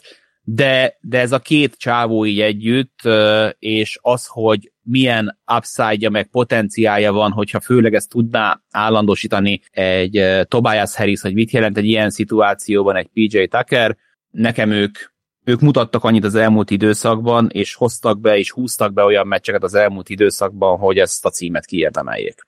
Zoli, Dark Horse, Light Horse vagy Contender? A Fili. Igen, uh, szerintem uh, vágyfülű hallgatóink már kitalálták, hogy, hogy se nálad, se nálam Gábor nem került be a contender kategóriába Success, mivel ugye kettő darab contenderünk van. Viszont én is uh, a, csak az volt igazából nehéz döntés, hogy ez három legyen-e vagy, vagy sem, és akkor ugye mind a három keleti lett volna, talán ezzel is már félig lelövöm a spoilert, ugye, hogy és itt betippelem nagy magabiztossága, hogy a két igazi contenderöd mind a kettő keleti lesz, Gábor. Igen, de az a, az a szerencsés, Zoli, hogy te végig az adásban egy köztünk lévő csetre hivatkozol, amit az a hallgatók még nem hallottak, úgyhogy még ilyen bájos Akkor ahhoz kevés, pozitív, hogy igen. ahhoz hackernek kell lenni. Ahhoz nagyon vágyfülűnek kell lenni. Most, hogy Ezen gondolkoztam, basszus, amikor írtátok a kettőt, létezik, hogy nem hoztok nyugatit, de akkor létezik, hogy nem hoztok nyugatit. Jó, igen. Ha már hackelés egyébként, nem tudom, hogy Linus Tech Tips, uh, Baska, te valószínűleg ismered őket, vagy tudod ki. Én nézem őket, aha, igen. Én, én is nagyon szeretem őket, felnyomták most a, a, a csatornáikat, és csak tényleg ennyi off, hogy én nem tudtam erről, hogy én azt hittem, hogy a, ugye két, illetve nem hittem azt, hogy a két lépcsős, két lépcsős biztonsági belépés ugye tökéletes. Tudtam, hogy azt is fel lehet nyomni, de azt nem gondoltam, hogy basszus ki lehet kerülni, és fel lehet törni accountokat úgy, hogy teljesen kikerülöd, mert ugye minden egyes böngészőre, Edge-re, Chrome-ra, bármire úgynevezett ilyen, ilyen sessionok vannak, és ezek ilyen token, token sessionok, és ha valahogy valamit fel tud telepíteni valaki a gépedre, akkor nem kell semmilyen belépés, hanem azt hijackelve, ugye eltérítve azt a böngészős session alapján fel tud nyomni akármit, és ez megmondom, nagyon-nagyon ijesztő. Ennyi, ennyi kitérő.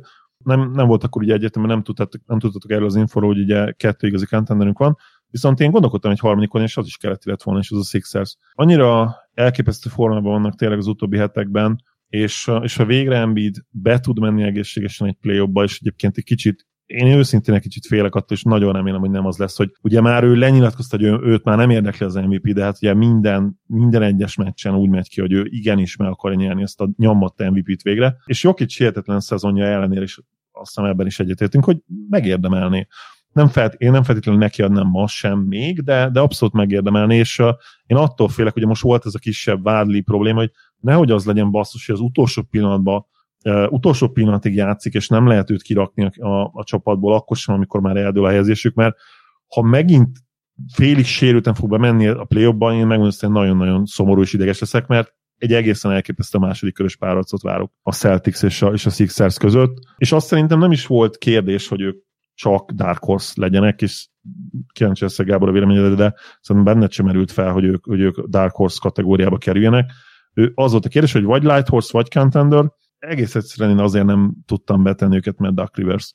És ennyi, ennyi. Szerintem meg, most megtaláltak azt a rotációt is, most Maxit ugye visszarakták a, a kezdőbe, Meltonnal is egyébként volt időszak, amikor nagyon-nagyon jól működött, ilyen plusz 13 ponttal jobbak voltak a, a line amikor Melton kezdett, és Maxi egy ideig működött a padról is, most nagyon-nagyon működik a Maxivel kezdők vagyunk. Történet is. Nem tudom, hogy a playoffra ugye ez hogy fog kinézni. Ez szerintem vissza fog szépen csücsülni a padra, és onnan fog kezdeni Maxi majd a második Le- lehet, körtől. Lehet. Tehát, a, már, valószínűleg, ha, ha, nem is mondjuk az első meccsen a Celtics ellen, de én, én, is, én is látom ezt magam előtt, mert, mert egyszerűen nem, nem rakhatod fel Hát nem rakhat... meg Maxit egyszerre a pályán egy igen, ilyen igen, csapat az, ellen, az nehéz igen. a Celtics ellen.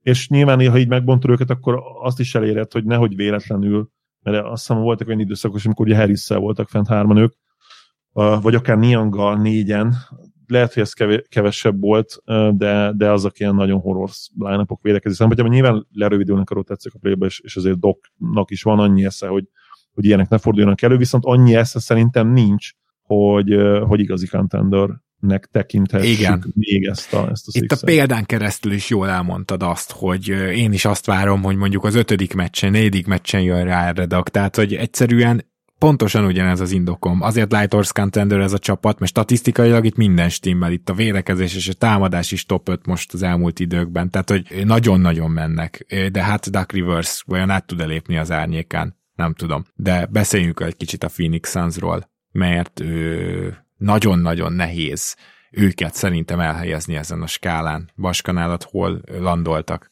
Végül beszuszakoltam őket, és viszonylagosan kevés gondolkodással Light Horse contenderként, vagy a contendernek rekord lenne ettől még, hogyha ennyi közös meccsel odaérnének a csúcsra, tehát nem hiszem, hogy valaha előfordult az NBA történetébe. Nincs kispadjuk, Booker a nyugati Tatum, és majd amikor jön a Boston, akkor mondom, hogy Tatum a nyugati, vagy keleti Booker, Aiton bevonása az nekem egy nagyon nagy kérdés, hogy amikor együtt játszott Booker, um, Durant és Aiton, akkor nem nagyon jutott neki labda, és egy olyan agyas fickónak, mint amilyen Aiton, akit ezt így meg tud viselni, ez, ez problematikus, uh, problematikus lehet. De amikor ott van egymás mellett Kevin Durant, ott van egymás mellett Devin Booker, akkor szerintem lehet, hogy a Dark Horse jobb hely lenne nekik, de valamiért most én Lightnak hoztam őket. Én is, lightnak hoztam őket. Na, ah, akkor jó, oké. Okay. Persze, tehát itt, itt hasonlóan gondolkoztunk. Egyetlen Durant hogy tud visszatérni, kérdés, de ha ő, ő fél lábon is játszik, akkor ő jó. Tehát, hogy e, erre olyan történelmi és olyan mennyiségű történelmi példa van, hogy nála tényleg csak az a kérdés, hogy vissza tud-e térni. És, és nem lesz rozsdás egyszerűen. Ilyen szempontból döbbenetes az ember. Azt szeretném még itt hangsúlyozni, hogy mekkora az esély arra, hogy ők tehát van-e egyáltalán esély arra, hogy ez a keret így elbiceg egészségesen a döntői Chris paul és Kevin Durant-tel? És még akkor többieknél is vannak sérülékenységi problémák.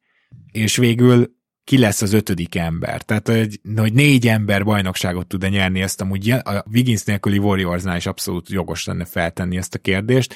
Csak éppen azért a, a Phoenixnek a védekezése az egész szezonra nézve nyolcadik, ott nagyon hiányzik majd a playoffban Cam Johnson és Bridges, de ha van Durant, akkor itt is van egy jó védőjük.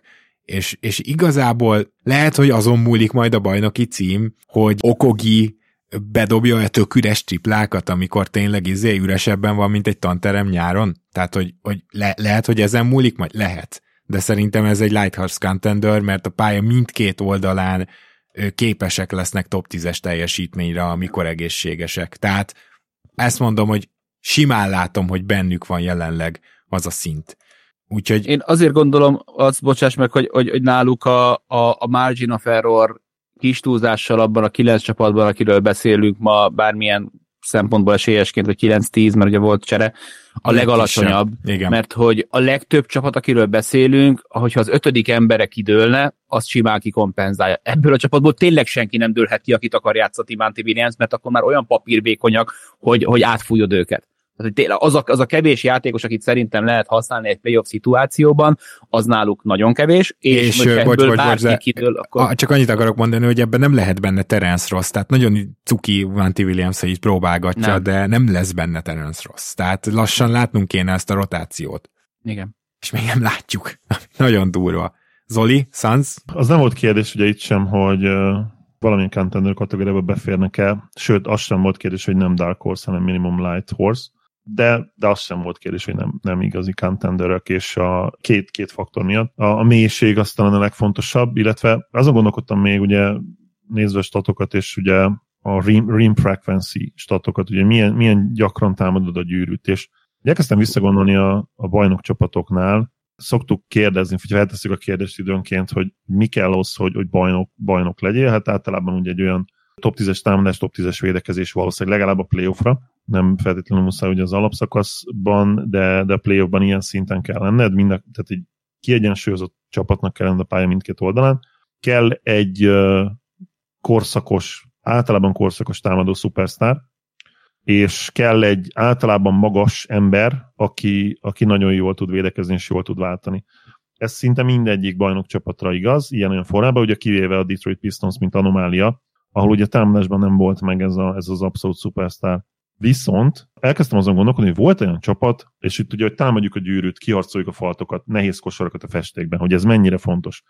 És abszolút arra következtetésre jutottam, hogy, hogy ez legalább olyan fontos, mint a, mint a kiegyensúlyozottság a pálya mindkét oldalán, és a Suns ugye már a bajnoki döntős évükben is egy totál anomália volt ebből a szempontból, emlékszel. És ez azóta is folytatódott, tehát jelen pillanatban is azt hiszem utolsó előttiek Rim Frequency-ben. Uh-huh. Hát konkrétan, és... meg drive-okban is, tehát nyilván durant ez fokozódik ez a dolog, nem be csökken. Tehát ugye Igen, ez a durva. Ez az érdekes, hogy, hogy egyébként az a KD, aki elit büntető kiharcoló a karrierjét nézve, a playoffot nézve, idén is ezt meg tudja csinálni úgy, hogy sérülésekből jön vissza, és most már nagyon-nagyon sérülékeny. Tehát az a problémám a, a Sanszal, és azért, ezért sem lettek ugye igazi contenderök, mert végül arra következtetésre jutottam, ugye, ami két tőről fakad, hogy egyrészt lehet, hogy még a Pistonsnál is nagyobb anomália lenne az, mert a Pistonsnál ugye Billups elit büntető kiharcoló volt, és, és ugye a csapat, ha jól emlékszem, relatíve sűrűn oda tudott állni a vonalra, még nagyobb anomália lenne, ha egy olyan csapat nyerne bajnoki címet, aki, aki nem nagyon tud büntetőket kiharcolni, és, és ezen tényleg egyedül egyébként Kédi segítetni, és mondtad viccből, hogy hát ő biztos nem fog, mert ugye a midrange játéka, de egyébként neki megvan ez a, ez a dimenziója, hogy ő 9-10 faltot kiharcol. Igen, Konkrétan csak mondjuk neki... abból, abból hatott úgy, hogy jumper közben faltolják, tehát hogy ő, ő nem, yes, feltétlenül, yes. Igen. nem feltétlenül a gyűrűt támadja közben, de, de igen, ez mindenképpen egy érdekes anomália lenne, és hát ez az anomáliák éve, tehát hogy talán egy két-három év múlva visszanézzük ezt, de az biztos, hogy nagyon ritka, hogy enélkül nyerjen valaki. Én azt Úgy, hiszem, én, hogy a... Én lehet tényleg csak tip, de, de nem lehetne meg, hogyha míg találunk egy olyan csapatot az elmúlt ugye modern NBA irától nézzük, tehát a 80-as évek Celtics-től mondjuk, mert ugye előtte a Washington ebbe, ez a kategória volt, de ha onnan nézzük, szerintem lehet, hogy az lenne a végeredmény, hogy egyetlen egy alacsony gyűrű támadó frekvenciával rendelkező csapatot sem találunk, míg egyet olyat találtunk a Pistons, ahol nem volt igazi superstar. Igen, egyébként valószínűleg a Durant nélküli Golden State Warriors az nem támadta agyon a gyűrűt, tehát hogy talán, de hát ott meg ugye a katok miatt kicsit más lesz a statisztika. Meg, meg nézni, igen, de az meg, az meg egy másik anomália volt, tehát nyilván Steph Clay duo az hmm. cheat, cheat volt. Egy szó mint száz, Light Horse, de egy olyan csapat, amelyik, hogyha egészséges, azért nagyon-nagyon veszélyes lehet, viszont amit Baska mondott, az abszolút igaz, hogy náluk tényleg akkor is hatalmas probléma lenne, hogyha egy Damian Leak idő. Ha edzők és nev, fejük mellett kérdőjel, nekem Monty Williams abszolút ez a kategória.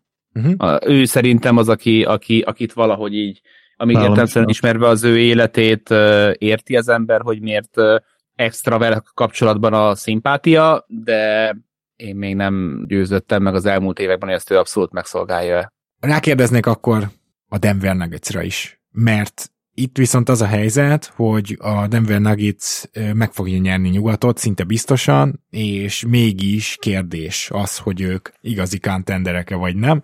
Én csak Light Horse contenderként tudtam őket hozni. Ha megengeditek, most én kezdek, mert viszonylag jól el tudom mondani, hogy mi a bajom a Denverrel. A hatodikok half-court offense-ben futnak is, de, de nem arra építenek, és rengeteg történelmi példánk van most már arra, hogy a Jokic körül az offense működik a playoffban is. Tehát itt ilyen szempontból egyáltalán nem féltem őket. Semmi félelmem nincs. A védekezésükre viszont csupa olyan példa van, hogy nem működik Jokic körül a, a védekezés a rájátszásban, legalábbis semmi esetre sem elit szinten, és idén sem tudtak igazán jól védekezni, kivéve talán azt a kezdőötöst. Ez alapján azt hiszem, hogy erről a csapatról sem lehet elhinni, hogy ez konzisztensen a rájátszásban egy top 10-es védekezést oda tud rakni, és még egy nagyon érdekesség, ha Denver-Memphis, tehát ha az 1-2 elmegy egészen a konferencia döntőig, akkor revidiálom magam, és akkor a Memphis várom majd továbbjutásra, mert szerintem a Memphisnek kb. a legjobb matchup az egész playoff ágrajzon a Denver. A Denvernek meg az egyik, hanem a legrosszabb a Memphis, és én szerintem ott egy, a Memphis Egy egészséges adams Igen, így van, és az a vicces ebben az egészben, hogy a Denver matchup függőbb összességében is a csapat, így ebben a formában, mint hogy azt mondjam rájuk, hogy contender. Egy contender nem ennyire matchup függő. Lehetnek rosszabb matchupok egy contendernél, de akkor is esélyes marad, vagy akkor se lepődnél meg, ha tovább jutna. De a Denvernél ez egyszerűen nincs így. Úgyhogy ebben tudom összefoglalni, hogy miért csak Light Horse Contender, mert ez a, ez a támadójáték, ez biztos vagyok benne, hogy a playoffba is működni fog, félpályán is, tehát, hogy nagyon jó az kiindulási alap, de, de ahhoz a másik oldal is kéne, hogy, hogy, hogy ne mecsapokba kelljen gondolkozni, meg rakosgatni, meg, meg Aaron Gordonra akkora terhet tenni, hogy szinte egyedül vigye el ennek a csapatnak a védekezését, vagy majd meglátjuk azt, hogy például Brown-t lehet-e játszatni mindkét oldalon. Tehát ezek még nyitott kérdések, és az se jó egy contendernél, úgyhogy ezért Light Horse nálam a Denver. Zoli? Nem is Light Horse lett a, a Denver, és a legnagyobb problémám velük az, hogy, és ezt nem érzem talán semmelyik másik Light Horse contendernél sem egyébként, hogy, hogy elő tudnak húzni olyan meccseket az alfelükből, amik nem, hogy nem contender vagy Light Horse contender szinten vannak, hanem ilyen, ilyen alig playing csapat, csapat szintjére utalnak, és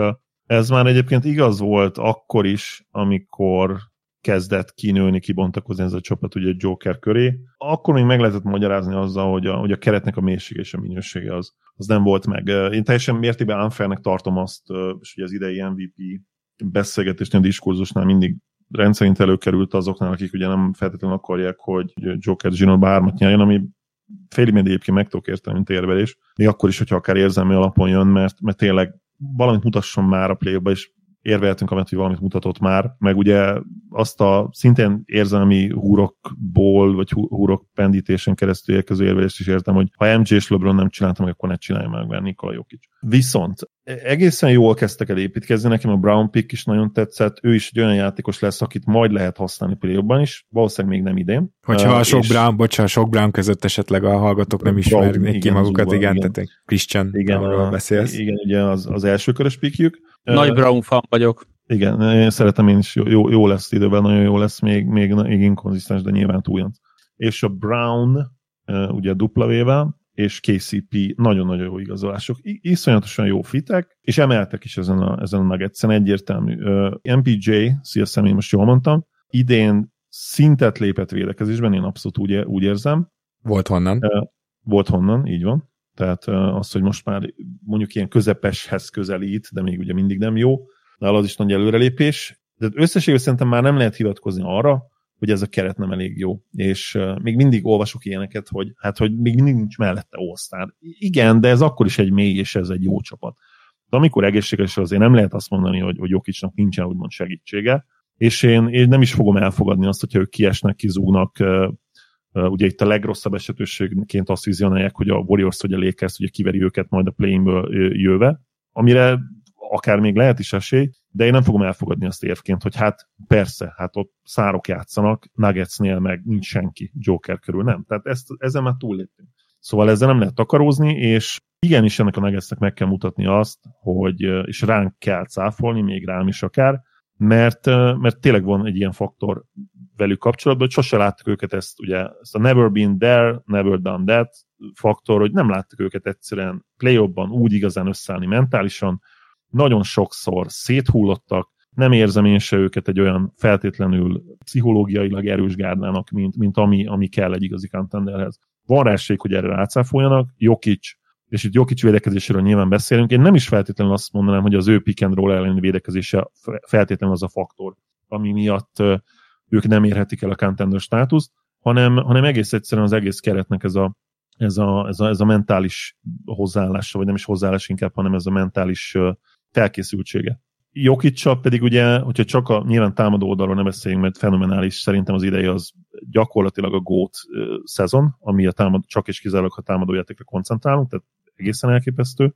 Viszont védekezésben rá is jellemző az egyébként, hogy, hogy nyilván a, a gyűrűvédése az konzisztensen rossz, de egyébként iszonyatosan hullámzó még abban is, hogy hogy, hogy mennyi energiát rak bele, és például az általad említett Memphis ellen volt egy ragyogó meccs, ugye, amikor a, a Nuggets volt az éppen, és, és nagyon, nagyon jó védekezett azon a mérkőzésen, és aztán jött az a Bulls elleni és Spurs elleni fiaskó, ahol, ahol átjáróház volt a festék, és, és minthogyha tényleg ott állt volna, mint egy darab fa, mert ő nem gyors nyilván, de, de azon a két meccsen valahogy tényleg azt érezted, hogy minthogyha hagyná, ő, hagyná az ellenfelet, hogy zicsereket dobjon, és, és ez nem fordult elő a play és, és nagyon kíváncsi leszek, hogy egyszer azt kell látnom meg ezt, hogy mentálisan erős, erősek, és, és meg tudják csinálni, ami, amiben én sem hiszek teljes mértékben, és hossz, hosszúra nyújtva egy kicsit ez, ez a fő problémám belük kapcsolatban még most. Igen, ö, gyakorlatilag tudjuk, hogy bennük van akár a bajnoki címhez szükséges szint, de hogy ezt ki tudják-e hozni, túl sok a kérdőjel, főleg védő oldalon. Ilyen szempontból egyébként a saját érvelésem alapján a Light Horse alsó részében vannak, és Zoli, úgy érzem nálad is, tehát hogy nem az volt a kérdés, hogy contenderek hanem hogy Dark Horse contenderek ami nagyon vicces a nyugati első helyezetről. De akkor... Igen, az, az elmúlt hetekben mutatott formájuk alapján bennem is felmerült az, igen, hogy, hogy akár Dark Horse. Az teljes szezon alapján szerintem azért egyértelműen Light Horse, de, de hát nagyon ijesztő és aggasztó az, amit az elmúlt hetekben csinálnak, és, és március végén nem nagyon szoktak így játszani a bajnok esélyesek, igen. De akkor Baskát interjúvoljuk meg. Valószínűleg a Lighthorse kategóriába raktad te is, de van-e még bármi, amit elmondanál, esetleg kiegészítenél itt a Denverrel kapcsolatban? Itt nem feltétlenül a statisztika, meg nem is feltétlenül az eye de hogy ritka az ilyen fazonú, fizimiskájú bajnok. Szerintem ez a csapat, ez soft. És a szónak a nagyon kedves értelmében, de hogy nincsen náluk egy, egy, egy őrült, nincsen náluk egy, egy pióca, aki bemászik a bőröd alá, aki szétszed. Van, aki lehet, hogy próbálkozik ezzel, de hogy, hogy ez a, az Jokicsnak a szemtelensége, amennyire, amennyire egyébként sokszor előnyére is válik ennek a csapatnak, néha lehet, hogy hasznosabb lenne, hogyha egy picit ő nem ilyen. Edzőkérdés szerintem abszolút náluk is működik, hogy mire lesz képes majd, amikor szorul a hurok Melon, és hogyan mozgatja a rotációt. Igen, ő kicsit a nyugati nem. Dark Reverse, nem? Hogy abszolút, az alapszakaszt azt mindig összerakja, de... Nekem ő, nekem ő jelenleg a nyugati Budenholzer a bajnoki hát, címer. Ugyanez.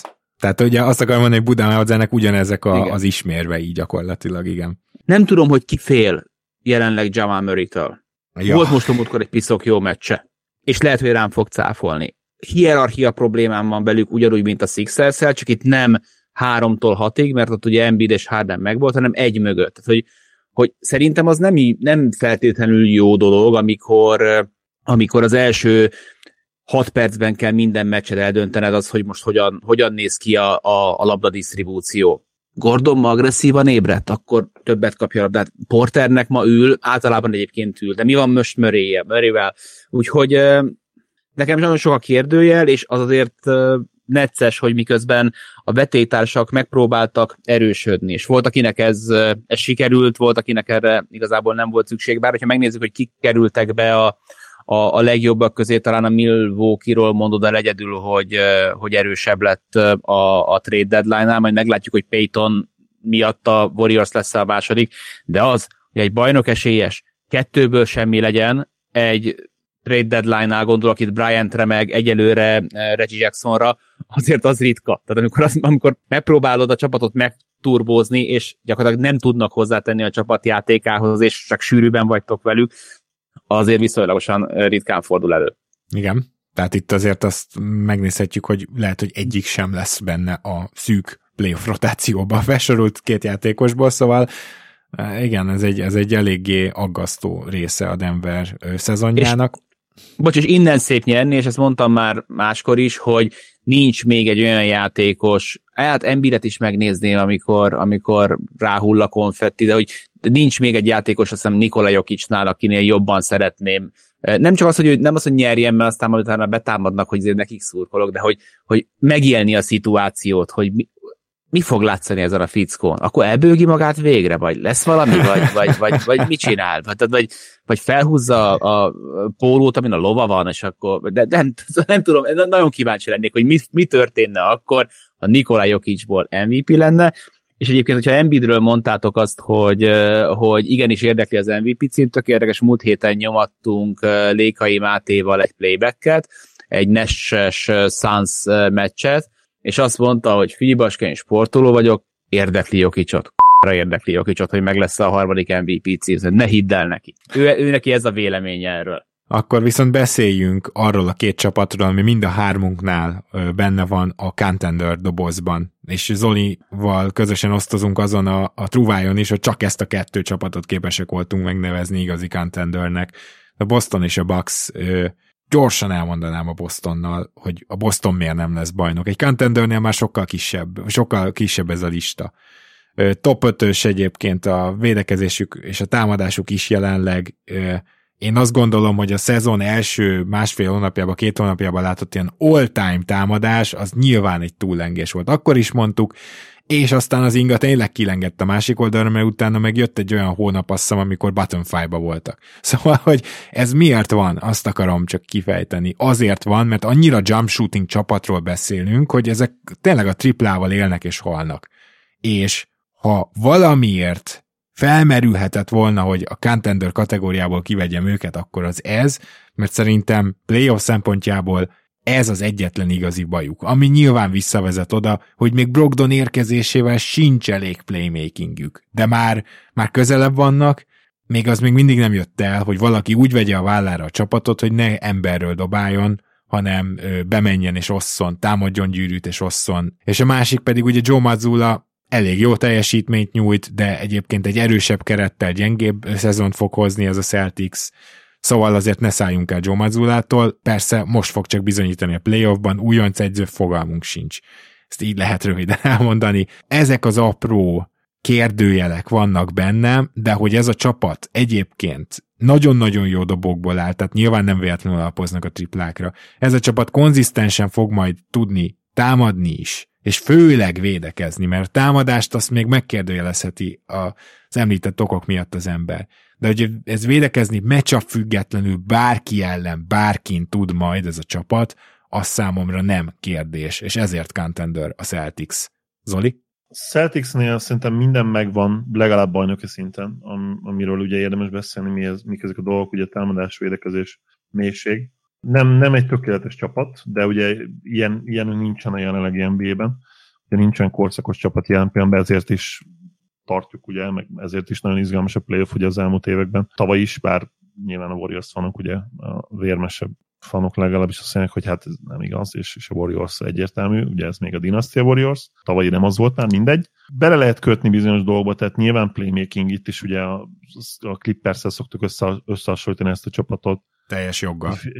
Teljes joggal, igen. Tehát lehetne még tökéletesebb, de Brogdon érkezésével, ugye Grant Williams most nem volt jó formában, de de, de Grant Williams-szel, aki én még mindig abszolút azt várom, hogy ő neki lesz egy nagyon jó playoffja, lesz egy ilyen bounce back a részéről. Nem nagyon mélyek, tehát lehetne nyilván itt kellene még egy még egy-kettő wing játékos, vagy ugye egy nagyon jó playmaker, de most már azért azt lehet rájuk mondani, hogy, hogy megvan az a, az a nyolcas rotáció egyértelműen, amivel sikeresek lehetnek, és ha mindenki egészséges, akkor azért ez egy playoff tekintetben legalábbis mély és, és iszonyatosan jó two-way csapat. Térum még mindig egy kérdője számomra. Nem az, hogy, hogy vele meddig juthat a Celtics, mert abszolút bajnoki döntőbe juthat, de még, még nincs meg nála, nem volt még nála meg, meg az az áttörés, ugye sérülés is belejátszott ebbe, tavalyi döntőben ugye sérült volt a vállába, meglátjuk, hogy, hogy az idei playoffban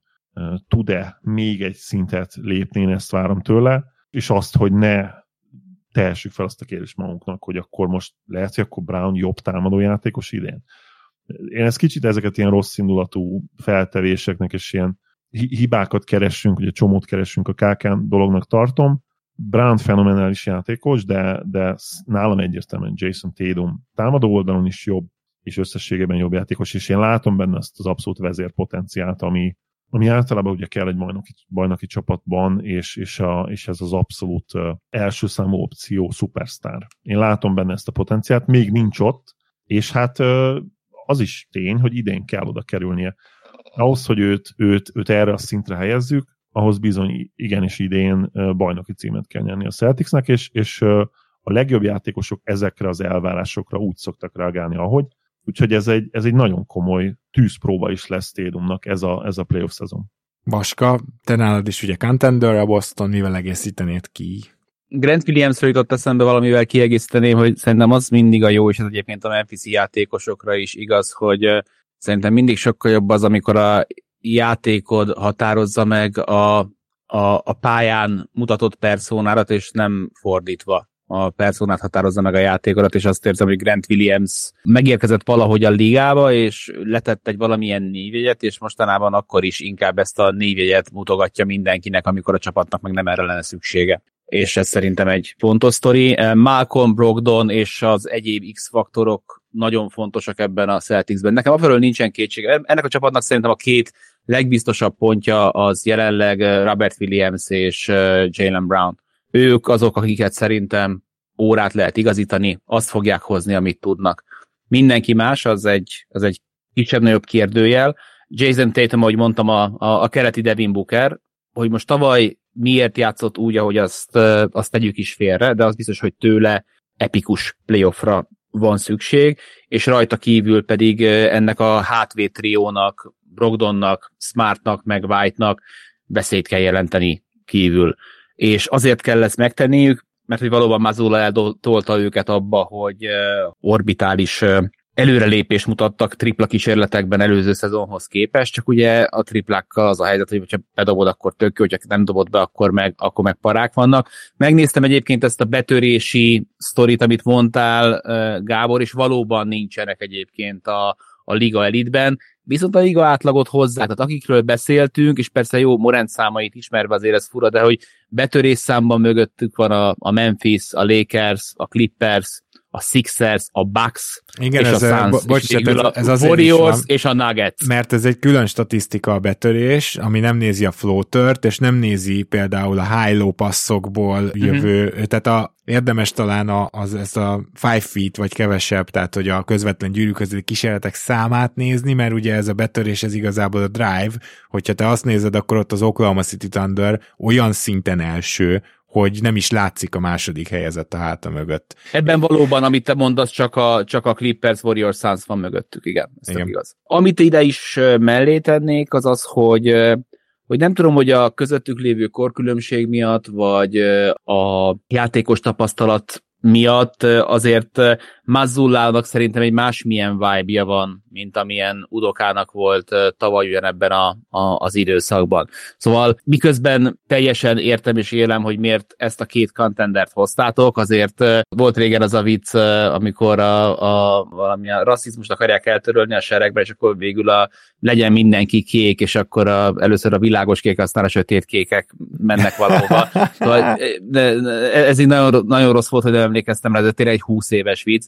Szóval, hogy a kontenderek között is van, van a Bucks, meg van a, van a Celtics. Azt gondolom, azért van egy, nálam legalábbis van egy lélegzetvételnyi különbség a két csapat között. Tehát, hogyha ha lehetne egy, egy, egy Uber kontendert hozni, Igen. akkor az nálam a, a, a Bucks lenne. A Boston több sebből vérzik, és pontosan azért, mert hogy két játékosuk van, akikben nagyon tudok bízni minden mérkőzésen, az egyik játékos ebből nem tudom, hogy milyen állapotban van egyébként, és hol jár a feje, ez Jalen Brown, nem tudom, hogy hallgattátok-e a, az utolsó Bill Simmons podcastet, ahol beszélt azzal a fickóval, aki a ringeren írt egy hosszabb cikket Jalen Brownról, és te tényleg az, hogy valakit a, elveszített bajnoki döntője után oké, okay, egy hónappal később már hírbe hoznak Durantel, aztán utána meg még egyszer, aztán utána majd a szerződésével mi lesz.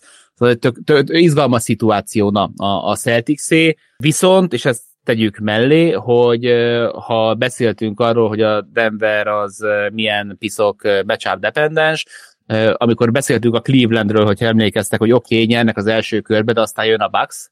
Igen. Ha valaki nem van, az. És, és dokumentáltan tudja azt, hogy hogyan kell játszani a, a Milwaukee Bucks ellen sikeresen, az pedig a Boston Celtics. Én azt mondanám, hogy maradjon már nálad a szóvaska, mert akkor ehhez képest, tehát mondd el, hogy miért, és teljesen egyetértek azzal, amit mondtál, gyakorlatilag Uber contender a, a Bucks most annak tűnik, akkor, mert, mert az adás nagy kérdése az, hogy ki miért nem lesz bajnok, és erre adott válaszainknak a, a messze legrövidebbje következik most hogy miért nem lesz bajnok a Bucks. Hogy kérdezzek vissza, szerintem abban nem beszünk össze nagyon, hogy ahhoz, hogy bármilyen Bucks esélyről beszéljünk, az egy egészséges Jannis kell. Hát sőt, én, én, én odáig is elmennék, hogy azért, mint végső esélyes, azért Middleton és, és Juhalidé sérülése sem működhet. Tehát ennek Jó, a három játékosnak egészségesnek de... kell lenni, hogyha a végső esélyről beszélünk. Tehát abban kiegyezünk, hogy Jannis kell, viszont most mégis egy kérdés, valamelyiknek ki kell dőlnie Drew vagy Chris. Kit választotok ahhoz, hogy a csapat az esélyesebb legyen a bajnoki címre? Tehát kire van nagyobb szüksége Jannisnak ahhoz, hogy a csapat az, az esélyes legyen? Middletonra, de a meccsapok miatt. Mondjuk Holiday is fontos védő, Tatumon is benne. Ne, nehéz kérdés, de talán, talán Middleton. Én igazából úgy válaszolnék erre a kérdésre, hogy a, a jelenlegi két játékos közül Holiday-re van nagyobb szüksége, mert Middleton egyszerűen most kezd csak visszatérni az elmúlt mm. két hétben arra a szintre, amit tőle megszoktunk, és egyébként kifejezetten nagy Boston killerről beszélünk, tehát a Boston drukkerek azzal szoktak szórakozni, hogy ellenük minden idők legjobb középtávolizója lesz azonnal Chris Middleton, amúgy is elég magasan van ezen a listán, ezt hozzáteszem, de az biztos, hogy az, amit a bajnoki évükbe tudott Middleton, hogy az utolsó öt percig vigyét, vigyétek el ezt az offenszt valahogy, Jannis hozzad mindkét oldalon a, a, az MVP teljesítményt, az utolsó öt percbe adjátok ide a labdát, és intézem. Mm. És ezt tudta Middleton abba az évbe, és ez gyakorlatilag a bajnoki címet jelentette. Ő volt az a, az a kis plusz, ami átlendítette őket. Az utolsó öt percek ugye azért különösen nehezek, mert akkor már akkor már, már nagyon sok az egyegyezés, akkor már nagyon sok az, hogy betömörülnek előtted, és Jannis előtt is. És, ott Jannisnak a büntetőzése nem életbiztosítás. És ilyenkor jött Middleton, és akár egy-egyből, akár pick and rollból támadást tudott csinálni, támadást tudott szervezni, bedobta, vagy asszisztot adott. És... Na most jól értelmezem, hogy az első mondatodban mondtad, hogy Holiday majd ott a négy perce hozsannázott, hogy milyen k***jó Middleton? Hogy milyen jó volt? Mert azóta ez nem világos, nem? Igen. Igen, mert, mert tök emlékszem, amikor voltunk egyszer utoljára playbackezni, akkor pont nekem Middleton-t hoztad, hogy ugye a, a legjobb playmakere a, a Bucksnak, Bucksnak ha jól emlékszem, ezt mondtad rá, és ezért voltam kíváncsi, hogy te mit válaszolsz erre a kérdésre. Nem, hát ide, az idén, idei, tudom... idei válasz az, hogy Holiday. Tehát az idei Holiday az idei Middletonhoz, akkor, akkor Holiday maradjon. Igen. Na szóval Jannis egészsége kell hozzá. Ami szerintem érdekes még, hogyha Jannisról beszélünk, hogy milyen lesz a bírói felfogás. Ez szerintem egy tök fontos dolog a Bucks bajnoki címeit illetően, hogy a Jannis elleni védekezést, lásd Tori Craig esete néhány nappal korábban, azokat a kontaktokat hogyan fogják fújni a playoffban, mi lesz a hozzáállás. És azért az aggasztó, nem tudom, hogy láttátok-e azt a compilation-t, ami a tegnap jött ki a Hawks Timberwolves meccs után, ahol Trey Young visszatekerte az időkerekét két évvel, de a bírók asszisztáltak hozzá, és 16 büntetőt dobott ilyen előre ugrós, belevetődős, amit elvileg két éve már nem szabad csinálni sztorikkal. Szóval nem tök fontos az, hogy hogyan fogják majd ezeket a kontaktokat fújni náluk, illetve a triplázás. Szerintem a Bucksnak a triplázás, ami dealbreaker lehet, mindkét irányba, ugye egyrészt a drop coverage miatt, hogy hogyan dobják majd ellenük, másrészt pedig azért, mert hogy ők majd hogyan fogják tudni dobni. Ha ez egyik irányba sem megy el ilyen extra anomáliába, akkor ez a Bucks szerintem mindent tud ahhoz, hogy bajnok legyen idén. Igen, és a, amit náluk védekezésben meg kell egyezni, legelsők védekezésben, és most azt az elit szintet, amit az elmúlt évben a Bostontól, illetve a Golden State-től láttunk, és ők lettek a két döntősök később, uh-huh. tehát ezt azért gyorsan kössük össze, azt az elit szintet igazán csak a Bucks tudja hozni az idei alapszakaszban. És ez meg ugye van ez a quiet telling, hogy elég sokat mondó, mert ezek nem véletlenül történnek így. A playoffban az elit védekezés szinte mindig arat, tehát nagyon ritka az, hogy az besül. Nem azt akarom mondani, hogy ez automatikus bajnoki címet jelent, de azért az, hogy mondjuk konferencia döntőig nem menne el a Bucks, ha ez a védekezés így tud üzemelni, már pedig semmi okot nem látok rá, hogy ne tudjon, az azonnantól már meglepő lenne. És uh, említette a triplázást, ilyen szempontból szerintem a Bucks soha nem volt ennyire mély. Az elmúlt években soha amikor Ingles jön a padról, meg, meg szóval azt hiszem, hogy most már a pad is rendben van, a mélység is rendben van, meg fognak próbálkozni a csapatok azzal, hogy a gyengébb triplázókat feladják, de még így is nehezen foghatóak szerintem a playoffban, mert az ő támadás, ő támadó játékuk, ellentétben például mondjuk a Memphisével, a playoffban inkább jobb, vagy a clippers is ugyanezt tudjuk elmondani, hogy a playoff környezet inkább feküdni fog azoknak a csapatoknak, és a Bucks is ilyen, úgyhogy kevés válasz van arra, hogy miért nem lesznek bajnokok, Zoli. Kevés, az biztos. Hogyha ha mégis van, akkor az, az nyilván az, hogy a, a támadójáték. A Jannis köré épülő támadójáték úgy, úgy önmagában problémás. Elit nem Igen, lesz. Amikor nagyon sokat dominálja a labdát, akkor azért jó playmaker, de nem elit playmaker, tehát a, megtalálni a, az üresen lévő játékosokat, ez nem feltétlenül neki ugye a legnagyobb erénye és fegyvere, és uh, ahogy ki van alakítva egyébként ez a keret, és itt ugye Halidéről is beszéltünk kicsit, hogy olyan igazán extra, az általad lefestett leírt Middleton az igen, de nem vagyok abban biztos egyébként, hogy ez a Middleton már az a Middleton, majd nyilván kiderül. Holiday pedig abszolút uh, hajlamos arra, hogy, hogy a támadójáték az, az időnként leesik egy szakadékba. Ez lesz, tehát ha ők kiesnek egy Celtics ellen, vagy mondjuk elveszítenék a döntőt, akkor azért, mert a, mert a kiélezett pillanatokban támadásban nem lesznek elég jók. Igen. Szerintem végigértünk, kedves hallgatók, ha van olyan csapat, amelyiket meg sem említettünk, és pedig szerintetek meg kellett volna, vagy nagyon más kategóriába raktátok volna, bár itt ugye volt olyan csapat, amit hárman-három különbözőbe raktunk, szóval ahhoz nem tudom, hogy hogy lehet hozzászólni, de mindegy, azért írjatok ezzel kapcsolatban, és Baska, nagyon szépen köszönjük, hogy idén is rászántad ezt a nem kevés időt erre a erre az adásra, ami hát nyilván utána jöhetnek majd a mindhármunk részéről nagy pofára esések akár. Valahol szeretem is ezt, mert ezen a, ebbe az adásba ugye nem jóslunk, de azért uh, körülhatároljuk az esélyeket, és néha, néha meg utólag okosabb az ember, ezt nem lehet kikerülni. Szóval köszönöm szépen, hogy ma is eljöttél. Én ezt nagyon szerettem megint, úgyhogy köszönöm szépen a lehetőséget, és nagyon nagy special thanks a csajomnak, hogy elment a gyerekért, mert nekem lett volna a dolgom, de ahhoz képest, hogy megbeszéltük, hogy végzünk másfél óra alatt, ez pár perccel lemaradtunk, két óra húsz lett, maradhat, igen. Kifejezetten élveztem, tök jó volt. Én is nagyon köszönöm, hogy itt volt a Vaska. Nem tudtak ugye, hogy a, a veled felvett adások mindig ott vannak a kedvenceim között. Rajtam most már nagyon rajtam van ez a alap, alapszakasz fetig, kicsit belefáradtam, nyilván a Mavericks jelenlegi helyzet is belejátszik ebbe, úgyhogy én nagyon-nagyon várom a playoffot, és remélem, hogy, hogy playoff alatt is tudunk majd akár így nálad playback, akár te jössz ide, de megbeszélni majd a legizgalmasabb párharcokat, jó lenne valamit ott is összehozni. Örülök, hogy itt voltál. és örülök, hogy itt lehet. De a kettőt, mind a kettőt ígérem, vállalom. Szuper.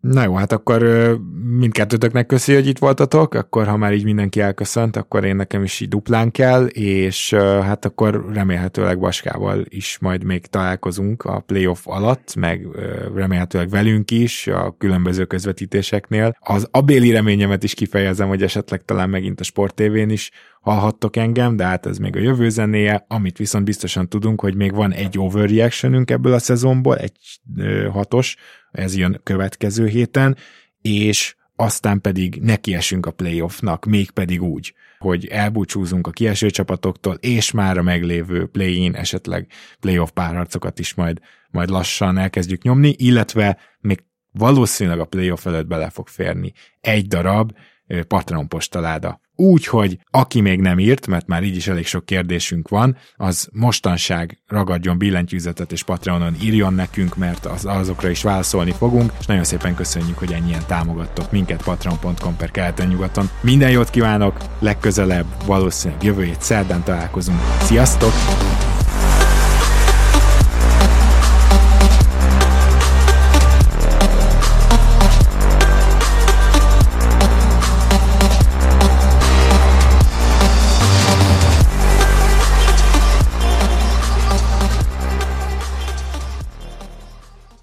Ha más podcastekre is kíváncsi vagy, hallgassd meg a Béton műsor ajánlóját. El tudod képzelni, hogy a podcastet, amit éppen most hallgattál, fél év múlva már a mesterséges intelligencia generálja? Mi sem. De ha érdekel, eljötte már a gépek lázadása. Hallgass bele az Embertelen podcastbe. Orsós Lajos vagyok, a műsor házigazdája. Egyelőre még élőben. Egyelőre. Fedezzük fel együtt, hogyan ismerkedik, randizik, mesél és vitatkozik Betty és Péter, két teljesen mesterséges intelligencia. Lajos, a podcast címét mond még egyszer, Léci. Oké. Okay. Embertelen podcast. Ez a műsor a Béton közösség tagja.